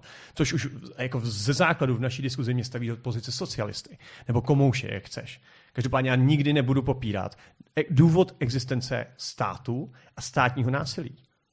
Ten problém s tím násilím je v tom, že vlastně je to samý, co vyčítáš tomu Facebooku. Prostě lůza si něco spovykaně jako určí a potom ti smaže příspěvek. No jako demokracie ti nesmaže jenom příspěvek. Demokracie je o tom, že si lůza něco spovykaně určí a vezme ti prachy prostě. Vezme ti cokoliv, vezme ti barák, vezme ti co na věc přijde. A proto stejně jako u toho Facebooku bojuju za to, aby ta lůza neměla ten davový efekt a byla tam nějaká stabilita a determinismus. Stát je daleko predikovatelnější. Daleko než Facebook, protože stát má nad sebou ústavu. A to je kus papíru. Zabýval ses někdy třeba přestupkovýma řízeníma ohledně jako dopravních přestupků? Povídej. No to jako ta defense se tomu věnuje a ukazuje, že ten determinismus toho státu jako v některých oblastech je obdobný jako toho Facebooku. Jo, čili jako není to tak, že by stát byl jako obecně determinističtější než Facebook. Ono na Facebooku taky funguje spousta věcí deterministicky. Takže a máš nějaký nástroj, jak se bránit? Hromadu nástrojů, jak se bránit ve skutečnosti. Ve skutečnosti to, co ti potom udělá stát, to je, že pak po tobě stojí dva ozbrojený policajti, ty seš tam sám a oni tě prostě ve sněhu slíknou do naha a ty se nemůžeš dělat moc nic. A tak to potom funguje v praxi. To mě mrzí jako za toho člověka, co jsem dostal. No ale takových lidí je spousta, takových věcí se děje neustále spousta. Akorát, že když tohle to dělá stát, tak je to jako nějak v pohodě, protože je to nějaká chyba. A když Facebook ti smaže účet, což je mnohem menší průser, tak je z toho hned oheň na střeše. Že? A teď chcete používat ten nástroj, který dělá nakonec to, že jeho pohůnci svíkají lidi do naha u silnice ve sněhu k tomu, aby vám nesmazal účet. Což na Příbramsku tady se lidi do naha ve sněhu svíkali i bez státu. Jo? Jako orlík jich je plnej. Jako co chceš slyšet, jo? Jako vždycky tady bude někdo, kdo svlíká lidi a staví je do naha ve sněhu. Ale já nebudu nikoho takového podporovat a nebudu nikoho takového podporovat a nebudu využívat služby nikoho k tomu, aby mi nesmazali účet na Facebooku. Takže rozhodně nepřijdu za orlickýma vrahama a neřeknu jim, ať jdou vyhrožovat majiteli Facebooku, aby mi nesmazal účet. Úplně stejně tak nepřijdu za státem a za jakýmkoliv jiným mafiánem a za jakýmkoliv jiným monopolistou, protože ten skutečný monopolista je tady stát. A nebudu po něm chtít to, aby pro mě něco zařídil na úkor někoho jiného. Nebudeš to chtít, dokud ti nehrozí nebezpečí, pro boha. Co ti myslíš? No jako, že tě někdo slíkne a nechá tě ve sněhu, ne? Nerozumím. No tak jako, proč by si teďkom chodil za někým, aby něco za tebe řešil, když se ti nic nestalo a nevznikla ti žádná škoda. Až ti vznikne škoda, tak musíš jít za někým a nějak se bránit, ne? Ale je rozdíl mezi... Jakým způsobem se bráníš jako anarchokapitalista proti agresi? Opravdu, teď mi řekni, jak se budeš bránit. Já teď nerozumím vůbec... Čemukoliv, rozmlátí ti někdo auto, tady teď jsme šli, rozmlátí někdo auto, za kým půjdeš, kdo bude vymáhat nápravu? Ne, jako není problém, když už si ty policajty platím, jim říct, že mi někdo rozmlátil, no upřímně, jako kdyby mi tady někdo rozmlátil auto, tak na to asi kašlu a oni vyplní papíry pro pojišťovnu. No, to mě teď přesně napadlo, čili jako ano, půjdu za nima proto, aby vyplnili papíry pro pojišťovnu a nebudu vůbec očekávat, že by našli toho, kdo mi to auto rozmlátil, protože jsem si v podstatě jisté, že nenajdou. Jo, takže, prakticky jako, já taky používám jako policii. Takže ano, vyplníme papíry pro pojišťovnu. Okay. Jenomže je rozdíl mezi tím, když já si využiju služby policajt nebo kdokoliv na to, aby mu vyplnili papíry pro pojišťovnu, aby se domohl svého pojištění. A je rozdíl mezi tím, když já se snažím udělat nějaký legislativní další kroky k tomu, aby ten stát získal ještě víc moci, kterou potom použije proti tomu, kdo neposkytuje službu tak, jak já chci. Jako když to celý schrnu, tak to, co tobě vadí, jako když to řeknu úplně obecně, to je prostě vadí, že Facebook neposkytuje službu za takových podmínek, jaký by se tobě nebo nějakým dalším lidem líbily. Ne. Facebook neposkytuje službu za jasných podmínek. Ano, jinými slovy, neposkytuje i za podmínek, který by se tobě nebo nějakým dalším lidem líbily. Ne, neposkytuje za podmínek, který by byly deterministický, který by dávaly nějakou stabilitu, která by odpovídala velikosti platformy. Jinými slovy, obecně to nejsou pravidla, které se tobě líbí. Ne, nejsou to žádný pravidla. No, jsou to pravidla, ale tobě se nelíbí. Pravidlo, nejsou žádná pravidla, děláme si, co chceme, není pravidlo. To není právní stát. Je to pravidlo. To je anarchokapitalistický sen. Ne, je to pravidlo. Hele, ty máš nějakou výtku vůči pravidlům Facebooku. Jinými slovy se to dá shrnout, jsou to pravidla, které se tobě nelíbí. Ne, mně vznikla škoda na základě naprosto shady chování té společnosti. Ano. Jinými slovy, mají takový pravidla, které tobě se nelíbí. Já si nejsem jistý, jestli to bylo podle... Já nevím, chápeš? Já vůbec nevím, jestli jsem ty pravidla porušil. Vás... Třeba ty pravidla miluju a zrušili mě náhodou. Co já vím, jak ale to ty... mám sakra vědět. Já nemám přečti. Jak se dovolat. Co? Tak si ty pravidla přečti. Víc se nečet, děláme si, co chceme. Ano, no, ale takže to se ti nelíbí. Pravidlo děláme si, co chceme, se ti nelíbí. Ale co když si nedělali, co chtějí, chápeš? Co když to byla chyba? Což to byla chyba a vymazali mě úplně náhodou. Co když? Zjevně si dělali, co chtěli. Včetně ty chyby. Jako, tak počkej, jako ty mi říkáš, jakože pravidla jsou, děláme si, co chceme, řekněme třeba. Oni takový úplně nejsou, ale skoro takový. Pravidla, děláme si, co chceme, se tobě nelíbějí. Já nevím. Takže oni mají pravidla, které tobě se nelíbějí. To je podstata. To, že mi popíšeš, proč se ti nelíbějí, to si tady dělá celou dobu a je to teď podle mě vedlejší prostě. Mně se nemůžou líbit zase pravidla jakýkoliv jiný z jakýkoliv jiného důvodu. Takže prostě ty řekneš, že se ti nelíbí pravidla, protože na tvoje poměry nejsou dost deterministický. Já můžu říct, že se mi nelíbí pravidla, protože na moje poměry jsou moc etatistický. Jasně. Někdo může říct, že se mu nelíbí pravidla, protože na jeho poměry jsou málo gay, nebo prostě tak, cokoliv. To je jedno. Teď každý ten člověk řekne, že se mu nelíbí pravidla, protože na jeho poměry je tam něco. Jednoznačně. A teď nemyslím si, že kdokoliv z těch lidí má právo násilím nutit toho, kdo ty pravidla nabízí. Pokud tě nevnucuje, jako, že nemusíš používat tu službu prostě. Pokud tě nevnucuje, tak podle mě nikdo z těch lidí nemá právo násilím nutit toho druhého k tomu, aby ty pravidla dělal tak, jak jemu se bude líbit. Tak. Prostě Facebook dělá pravidla, ty se někomu můžou, někomu nemusí líbit a ten člověk na ně přistoupí nebo nepřistoupí a to je všechno v pohodě. Ale přestává to být podle mě v pohodě tam, kdy někdo řekne, hele, tyhle ty pravidla se mi nelíbí z důvodu, každý má hrozně podstatný důvod, proč se mu to nelíbí. Jasně. Tobě se nelíbí na tobě se nebude líbit ta determinističnost, někomu se někdo se zase bude cítit ohrožený, protože to bude málo feministický, někdo se bude cítit ohrožený, protože je to moc explicitní, někdo se bude cítit ohrožený, protože tam pobíhají nějaký prostě sexuální predátoři a píšou dětem, prostě všechny tyhle ty věci se tam někde budou dít a každý bude mít něco, co ho bude strašně moc rád a co tam strašně moc nebude chtít. Myslím si, že není cesta, aby tyhle ty lidi, kteří mají nějaký jako fakt závažný z jejich pohledů důvody, si ty důvody vynucovali násilím, protože ty důvody často jdou proti sobě a protože je to potom jenom o tom, že kdo má další klacek, vyhrál. Hezky řečeno. Tak. To je sekundární problém, s tím budu nesouhlasit v druhý řadě. V první řadě se ti pokusím vysvětlit ten primární problém. A to je, zkusím to například elektřiny, ačkoliv to není elektřina. Když mi teď zasne elektřina a já mám podepsanou smlouvu, že si může ten dodavatel elektřiny dělat, co chce, tak já můžu se domnívat, protože už jsem se s ním párkrát pohádal, že mě vyplej, protože je seru, jo? A protože si může dělat, co chce. Ve skutečnosti ale 3 kilometry odsáď spadnul strom, přerazil dráty. Ano. Nikdo to neřeší, jsem 3/4 roku bez elektřiny, ano. Já to nevím, já nemám šanci vědět, protože nemám kam dojít tam na pobočku zeptat se, prosím vás, nejde mi elektřina, vyhodili jste mě, protože jsem, řekně co, 12, nebo co? Tak mají blbou službu, no.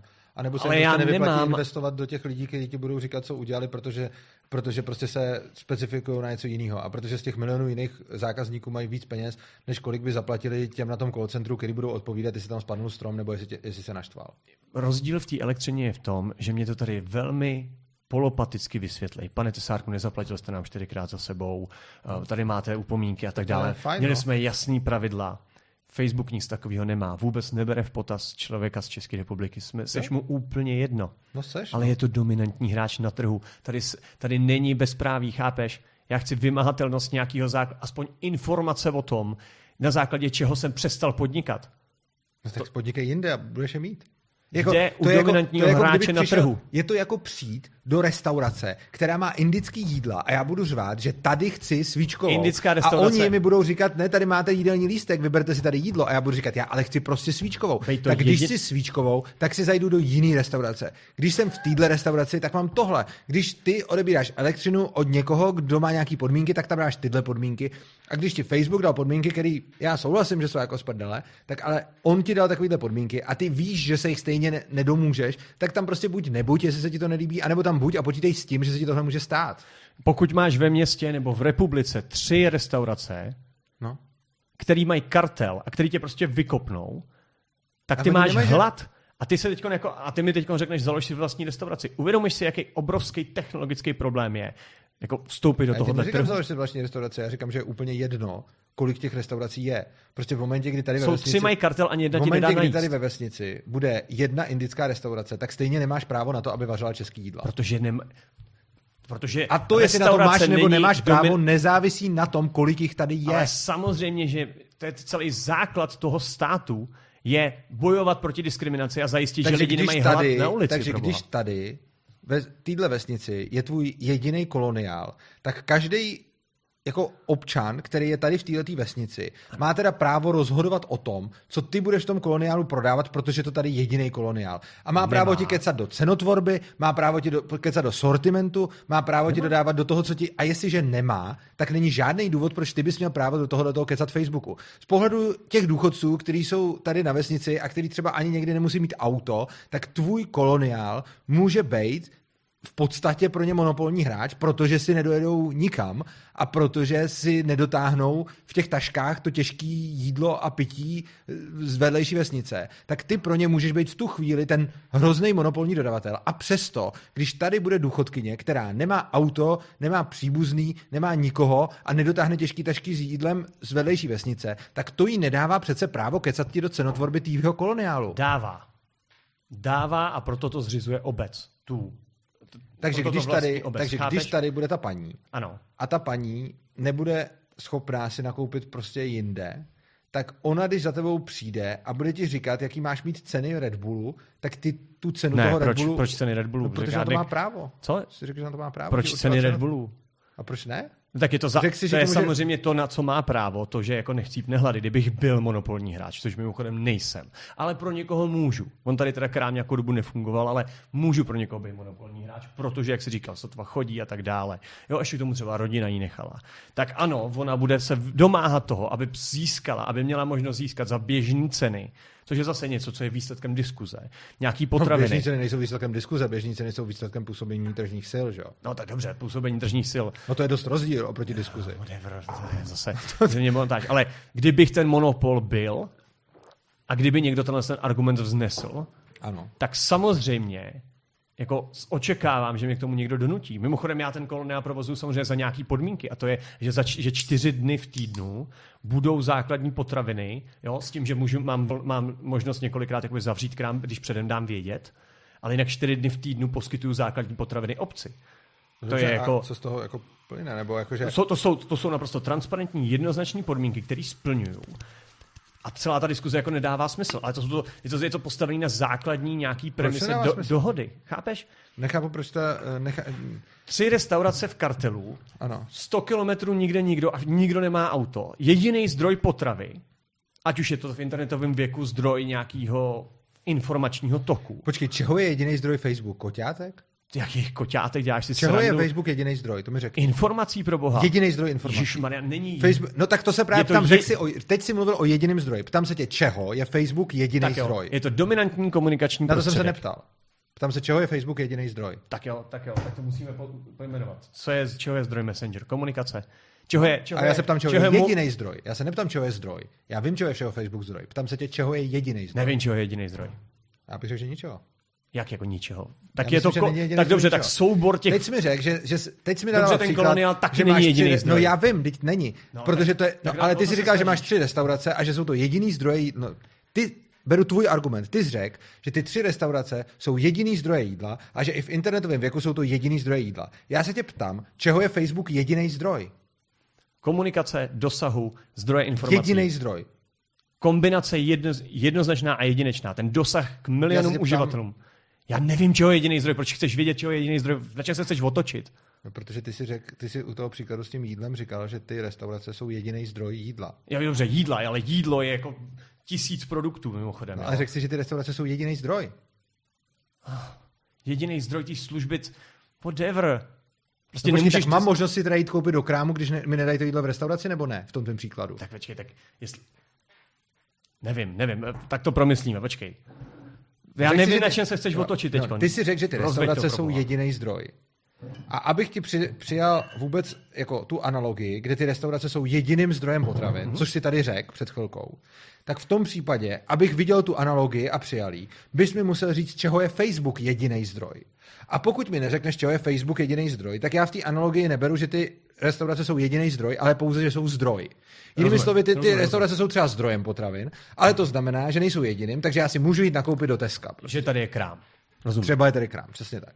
Takže buď mi řekneš, čeho je Facebook jediný zdroj, anebo neberu, že by ty tři restaurace byly jediný zdroj v té analogii. Tak. Ne, není to jediný zdroj, tam krám, dobře. Jo? Dobře, v té analogii dáme tam krám. Jo. Když ty tři restaurace uvedou nějaký kartel a řeknou, že prostě tady tesárek tam nesmí, jo? Aha.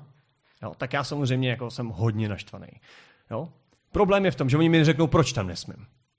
Jo? Protože kdyby mi řekli, hele, ani tady indická, ani tady čínská, ani tady česká restaurace, my tě neobsloužíme, protože prostě hajluješ tam. Jo? Prostě chodíš nám sem hajlovat, zákazníky to štve, jo? Tak máš jasný důvod, seš informovaný a tak nějak lidi jako vědějí jako důvod, jo? A ty můžeš někam jako přijít a říct, ale tady mě chtějí obsloužit, protože hajlujou, a všichni řeknou, no a co, jako, tak jako hajluješ. Otázka jediná je naprosto prostě v pořádku, aby všechny restaurace řekly jako ne. Protože jako tohle jsme měli s barvou kůže. Ale není ani povinnost říkat ti proč ne. A to je ta věc, kterou se snažíme prosadit. No a dobře, tak ti restaurace řeknou ne, jenom prostě ne. A ty nevíš, proč tě zakázali, jsi pořád zakázaný, no tak si budeš koupit potraviny do krámu. No a prostě celý život strávíš, nemůžeš do restaurací a vůbec nevíš proč. A to je stav společnosti, se kterým ty absolutně souhlasíš. Tři dominantní hráči, když přibude čtvrtý, myslíš si, že když přibude čtvrtý. Pozor, to není pravda, že nemůžeš do restaurací. Znamená to, že můžeš do nějaký restaurace někde jinde, jenom nemůžeš do těch tří. A můžeš do nějaký jiný, která třeba není tak dobrá. Ale v našem modelovém případu máme tři restaurace a nějaký krámy. No počkej, ale v našem modelovém příkladu to zase je příklad, který neodpovídá jako potom s těma sociálníma sítěma, protože ty nemáš 3 sociální sítě, ty máš stovky sociálních sítí. Akorát, že většina z nich nedosahuje té kvality a kvalitou myslím třeba počet uživatelů a tak dále, který dosahují ty 3. Což znamená, že tady to můžu říct jako, máš teda 3 restaurace, které jsou top shit špičkový prostě, ve kterých máš tu kvalitu, kterou potřebuješ, a pak máš dalších 100 restaurací, na kterých ti nevyhovuje XY věcí, obsluha, ceny, nabídka jídel, kuchyně a tak dále. Takže nemůžeš do těch 3 špičkových, ale můžeš se holt najít v těch jiných. Ne tak dobře, třeba dráž, třeba prostě s blbou obsluhou, ale nějak se najíš. Oproti tomu s těma sociálníma sítěma je to úplně stejně. Ty nemusíš být na těch 3 největších sociálních sítích. Ty můžeš jít na nějakou jinou, jenom to tam bude menší dosah, bude to tam trochu na hovno. No tak. Ne, nemůžeš. Proč? Ne, nemůžeš, protože tě to diskriminuje ze společenského života, diskriminuje tě to z událostí, diskriminuje tě to z politického úspěchu. Co? Ty nemůžeš jít na ty ostatní sítě. Úplně k ničemu. To ty ostatní restaurace taky, prostě je tam fakt blbá obsluha a to jde zrovna o tu obsluhu. A to jako v obsluhu, o čem to mluvíš? Ty prostě, ne, ty se snažíš vyhnout ty základní věci. Proti mě udělají 3 restaurace agresi. No? A já kvůli nedostatku...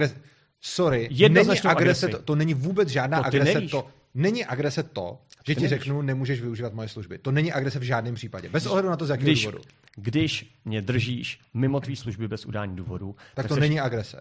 Já můžu poskytovat služby komu chci. To je ten rozdíl mezi námi. Protože ve chvíli, kdy oni řeknou, seš černý a proto nemůžeš využívat naše služby, já to beru jako agresi a je to soudně napadnutelný díky našemu státu, který bude bojovat proti té diskriminaci. A já tvrdím, že nikdo nemá povinnost poskytovat ti žádnou službu, protože na žádnou službu nemáš právo. Ale my si o tom, kdo ji neposkytujeme, může pomyslet, že je debil, my si o něm můžeme pomyslet cokoliv. My můžeme tu jeho službu nevyužívat, dělat mu konkurenci a všechno to. Ale přece já nemám právo na to, aby mě kdokoliv obsluhoval. Proč bych měl mít právo na to, aby mě někdo obsluhoval? Máš právo na to, aby tě kdokoliv obsluhoval z vedle několika podmínek. A to jsou naše antidiskriminační zákony. Nemůže tě někdo odmítnout obsluhovat na základě barvy pleti, na základě sexuální orientace a náboženského vyznání. No, a teď jako tohle je podle mě špatně. Ty potřebuješ získat tu informaci, proč tě neobsluhuje. A já myslím, že jasně, ale já vůbec nesouhlasím s tím, že by mělo být to, že nesmíš někoho odmítnout obsluhovat z těch důvodů. Když někdo nebude obsluhovat černochy, protože jsou to černoši, tak si myslím, že to je debil a k jemu do restaurace nepůjdu. A jsem naprosto proti tomu, aby se tyhle ty věci děly. Jsem proti tomu, aby lidi vylučovali ze spotřeby jiný lidi na základě barvy kůže. Ty. Já. ale...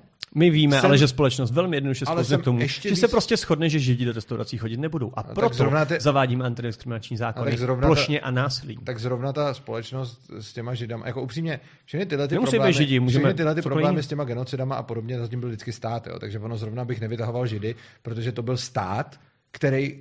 Stát je nástroj, zbraň zabila člověka, ale byl to člověk, který z ní vystřelil. No tak mi společnost, řekni, když obrátíš... Řekni, kde se to stalo bez toho, aby tam byla podpora státu. Ne, podpora státu, pozor. Může být jenom mediální. Pokud dostatečně změníš veřejné mínění, tak to veřejné mínění využije tu zbraň hromadného... A v demokracii ne. A v demokracii nemůže využít. Když dostatečně změníš veřejné mínění, tak si z demokracie odhlasuješ změnu ústavního zákona, vyškrtneš to z té ústavy a potom to můžeš mít klidně nařízeno všechno zákonem. Proto je tak strašně vzácný a strašně jako hodnotný, že máme volby svobodný, ve kterých se snažíme vyvážovat pořád poměr sil, aby jsme nespozili. Republika je strašně křehká. Ty jsi teď začal jako první příklad, že budeš mít mediální masáž a změníš názor většiny. Pokud tohle to půjde a začneš tenhle ten předpoklad, tak ti potom proti tomu nechrání ani ta demokracie. Ale chrání, protože když změníš názor dostatečné většiny, získáš ústavní většinu, tak můžeš měnit ústavu. V momentě, kdy změníš ústavu, tak potom... To jsou 3 kroky navíc. 3 kroky navíc, plus naše globální vědomí, že není normální se tady zabíjet. My si čím dál tím víc a každým rokem to děláme víc a víc těžší. Stěžujeme tu cestu k tomu, aby jsme byli schopni se vystřílet. Pokaždý máš parlament, pak máš senát a pak máš ještě ústavu. A ještě prezidenta. Máš hned několik pojistek, jako na atomovce. Proto ten stát zřizujeme. Ale ty pořád nechápeš, že když ten stát není, tak ty nemáš vůbec to centrum moci, který může například udělat, jako když nebudeš mít vůbec ten stát, tak jak to dopadne je, že ještě promiň, ty jsi mě do toho skočil, já jsem chtěl ještě dokončit tu myšlenku s tím neobsluhováním černochů. Já jsem proti tomu, aby tohle to někdo dělal. Jsem proti tomu, aby někdo neobsluhoval černochy. Mně osobně se to nelíbí, já bych někoho takového nepodpořil, nenakoupil bych u něj, nešel bych k němu prostě a napsal bych na internet, prostě je to debil, neobsluhuje černochy. Na druhou stranu jsem proti tomu, aby někdo nutil tohohle člověka k tomu, aby obsluhoval černochy. Jsem proti tomu, aby proti tomuhle tomu bylo používáno násilí, protože si myslím, že on, i když je debil, tak má právo na to být debil a nikdo nemá právo na to, aby on mu poskytoval službu. Úplně stejně jako jsem proti spoustě věcí osobně, ale jsem proti tomu, aby stát je vnucoval. Já osobně jsem třeba proti potratům, ale rozhodně nikdy nebudu zastáncem toho, aby byly zákonem zakázaný. Protože mně osobně se potraty nelíbí, přijde mi to zlý, ale rozhodně bych nechtěl jako matkám brát právo na jejich tělo a tak dále. Teď, když se dostanu k tomu, kde nemáš stát, se může dojít k tomu, že tam budeš mít nějaký obchod nebo nějakou restauraci nebo něco takového, kde budou třeba neobsluhovat černochy nebo nebudou tam obsluhovat nějakou menšinu nebo něco takového. Ano, to se může stát. Na druhou stranu tam vždycky budeš mít kolem dost obchodů, kde je obsluhovat budou, což znamená, že mají nějaký jako riziko toho, že se tam stane, že někde je neobslouží a pak bude spousta obchodů, kde si nakoupí. Oproti tomu, když ten stát má ten monopol, tak tam hrozí něco, co na volném trhu prakticky nehrozí a to, co už jsme mnohokrát viděli, že ten stát udělal, že potom ze zákona všem zakáže ty Židy obsluhovat a to i v případě, že by ty lidi obsluhovat chtěli. Což znamená, že na volném trhu prakticky jako nemáš jak zabránit tomu, aby tam občas byl nějaký shop, kde neobslouží Židy. Tomu nějak nezabráníš a asi takový vzniknou. Oproti tomu zároveň ani v podstatě na volném trhu nemáš jak dostat to do stavu, že všechny obchody odmítnou obsloužit Židy. Oproti tomu ve státu je možný obojí. Ty můžeš zákonem jakoby způsobit to, že nebude ten obchod neobsluhovat Židy nebo černochy nebo někoho, přičemž způsobit jako je otázka, jestli si nenajdou nějaký způsob, jak to stejně obejít, ale dobře, řekněme, že to můžeš jako nějak potlačit. Ale na druhou stranu zase, když se potom u toho státu dostane k moci někdo, kdo to bude chtít udělat, tak on potom může zase všechny donutit, aby tohle to dělali. A už jsme to v historii viděli. Takže potom se ti v rámci toho státu stane něco, co by se ti na trhu nemělo jak stát, a to, že ta centrální autorita řekne, hele, nesmíte teďkon obsloužit ty Židy. Židi prostě nesmí do kavárny. A vy, když jste kavárník, je úplně jedno, jestli chcete nebo nechcete obsloužit Židy. Prostě toho Žida nesmíte obsloužit. A tohle to je něco, co může udělat stát, ale tohle to na trhu nijak jako moc neprosadíte, protože Ne, tohle je prostě, aby jsi to uvědomil, aby jsi to pochopil. Drtivá většina obyvatel této republiky má IQ pod 100. To je první věc. Drtivá většina republiky... IQ má průměr 100 z definice. Jo, dobře, jo, promiň. Takže nemůže to jsem ani nevěděl, že se takhle přepočítáváte. Já myslím, že to je nějaká nominální hodnota. Nějakýho vzorečku. Ne, je to vždycky, je to Gaussova křivka rozdělení ty inteligence. Aha. A stovka je průměr. Díky, tak to jsem nevěděl. Takže polovina obyvatel má pod 100.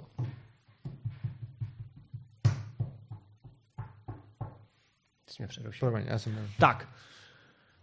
Vychází z toho, že všichni žijeme v nějakém jako konkurenčním prostředí, což pro většinu obyvatel této země, lidi, kteří žijou mimo město, kde máš fakt konkurenci služeb, lidi mají přístup jenom k některým službám. Ve chvíli, kdy, a teď ti řeknu úplně jako upřímný příklad, ve chvíli, kdy jako Černoch sem přijedeš, pomluvy jedou hned, uděláš jeden průšvih, za 3 týdny seš bez monopolu na násilí, bez státu, seš za 3 týdny mrtvej. Prostě někdo píchne a ostatní to nebudou řešit. Nazdar. Jako, opravdu. Počkej, to jsi teď vzal kde? To jsem teďkom vzal z reality tady kolem nás. Vy tady v reality kolem nás ten stát je, takže jak můžeš říct, co by se dělo z reality kolem nás, kdyby tady ten stát nebyl? No to je právě ono, to se ti snažím vysvětlit. Takhle to bude fungovat, takhle fungují lidi. Proč? Prostě. Co proč? Protože nejsou uvědomělí, inteligentní lidi, kteří nad vším přemýšlejí. Ty si mi právě tady řekl, že z reality vidíš, jak to bude fungovat, když tady není stát, ale z reality můžeš vidět jenom to, co tady vidíš. Čili z reality můžeš odvodit to, jak to funguje, když tady je stát, ale nemůžeš z reality odvodit. Když tam není stát, tak je tam sakra mafie. Příbram byla takzvaný český Palermo. Do prči, víš, co se tady dělo? Prostě ulice běžně si prostě dostal rozkopáno držku takovým způsobem, že prostě mamka nepoznala. Ale byl tady stát. Co? To bylo ve státu, to je příklad ze státu. Ne, ten stát tady prakticky nefungoval. Příbramy nebyl stát. 90. to nebyl stát. Příbramy nebyl stát. V 90. letech tady nebyl stát. Ne, papírově možná. Teď tam stát. V 90. letech tady nebyl stát. Papírově. Počkej. Papírově. Co je teda definuj stát v tom případě? Co stát? Definuj ho. Stát je... Já nedokážu definovat stát, promiň. Teď si řekl, že tady nebyl. A pokud říkáš, nebyl tady stát a zároveň mi nedokážeš definovat, co to je stát, pak je to nějaký tvůj pocit, který nemá vůbec žádnou hodnotu a diskutovat se s tím nedá. Státní moc v 90. letech v Příbrami neměla autoritu.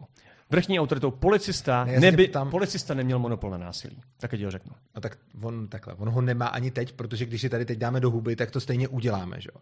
Čili jako jasně, ale následně to bude řešit, jestli ho dokonale vymáhá nebo nevymáhá, že jo. Prostě jako nikde nemáš jako monopol na, že si stát určuje monopol na násilí, neznamená, že on je jediný, kdo tam to násilí dělá. Jasně. Ono to znamená. On to snaží prosadit, no. Ano, přesně tak. Což znamená, že on ho různě efektivně prosazuje, někdy mu to vyjde líp, někdy mu to vyjde hůř. Rozhodně se ho prosazuje, ale že má stát monopol na násilí, přece ještě neznamená, že to násilí nepáchá nikdo jiný. Tak. On ho páchá akorát ilegálně. To je stejně, jako když má stát monopol na prostě třeba, já nevím, kdyby měl monopol na prodej něčeho, tak stejně na černém trhu to budou prodávat. A rozdíl mezi státním monopolem na násilí a tím ostatním je ten, že tenhle monopol na násilí můžeš volbama ovlivňovat a že máš někoho, kdo se za něj zodpovídá. Když a v Příbrami měl monopol na násilí podle té definice. Kde, prosím tě? V té Příbrami. Ty vole. Tak to nefunguje, když někde vládne mafie. A to není jediný město, kde vládla mafie. Ale monopol na násilí neznamená, že tam nikdo jiný to násilí nepáchá, ale znamená to, že to je ilegální. A to v té Příbrami ilegální bylo. Jasně. Jasně. Prostě měl velkou konkurenci v tom, kdo tam páchá násilí a kdo vymáhá právo. Takhle to řeknu, jo? Rozdíl mezi tím, když je to stát dnešního střihu, to, co teď jako vidíme jako stát, je to, že když to násilí proběhlo, tak u státu máš někoho, kdo se z něj zodpovídá. Máš novináře, máš celý národ, který se může jako jít ke komu zeptat. To je zase ta věc na Facebooku. No, máš koho se zeptat, co se sakra stalo. Tohle už je diskuzně totálně mimo, protože ty teda definuješ stát jako ten stav, kdy to funguje tak, jak tobě se to líbí. Já se nesnažím definovat stát, já se snažím popsat nějaký. Ty říkáš, že když je to stát, ale nelíbí se ti, že to stát není. To já bych mohl teda potom stejným způsobem říct, jako anarchie je to jenom tehdy, kdy to funguje všechno sluníčkově, a když ne, tak to není anarchie. Prostě tohle to ty říkáš. A co se ti snažím vysvětlit? Ty říkáš, že tady nebyl stát v 90. letech. A zdůvodňuješ to tím, že neměl ty parametry, které tobě by se zdály dobrý. A já na to říkám, že tohle je diskuzně úplně mimo, protože já bych ti mohl říct, že anarchie je to jenom tehdy, když to funguje tak, jak já si přeju, aby to fungovalo. Rozumím ti, takže to beru zpátky, že tady nebyl stát, protože jinak se z tohohle nikdy nevymotáme. Takže snažím se ti vysvětlit, že... Tak to prostě nevím znova, protože já jsem...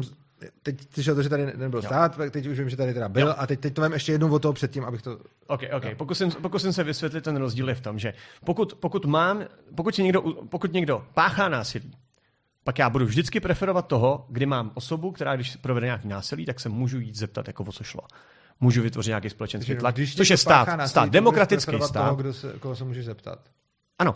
Protože pokud není stát, pokud nemáme státní zřízení, ale máme tady anarchokapitalismus a někdo provede násilí, tak já vůbec třeba nemusím vědět, kdo to byl. Ano. Řekl si teda, že já se jenom chci ujasnit. Mm-hmm. Řekl si, že když někdo páchá násilí, tak budeš vždycky preferovat tu variantu, kde se můžeš toho člověka jít zeptat oproti variantě, kdy se jí zeptat nemůžeš. Ano, přesně tak. Přičemž ale, no, takže i třeba, kdyby někdo dělal mnohem hrubší násilí, ale říkal proč, tak je to pro tebe lepší varianta, než když někdo násilí dělá v podstatě minimální, ale neříká proč. Nebo ne? Ne, srovnáváme stejnou úroveň násilí asi. Takže u stejné úrovně násilí preferuješ toho, kdo to může říct. OK.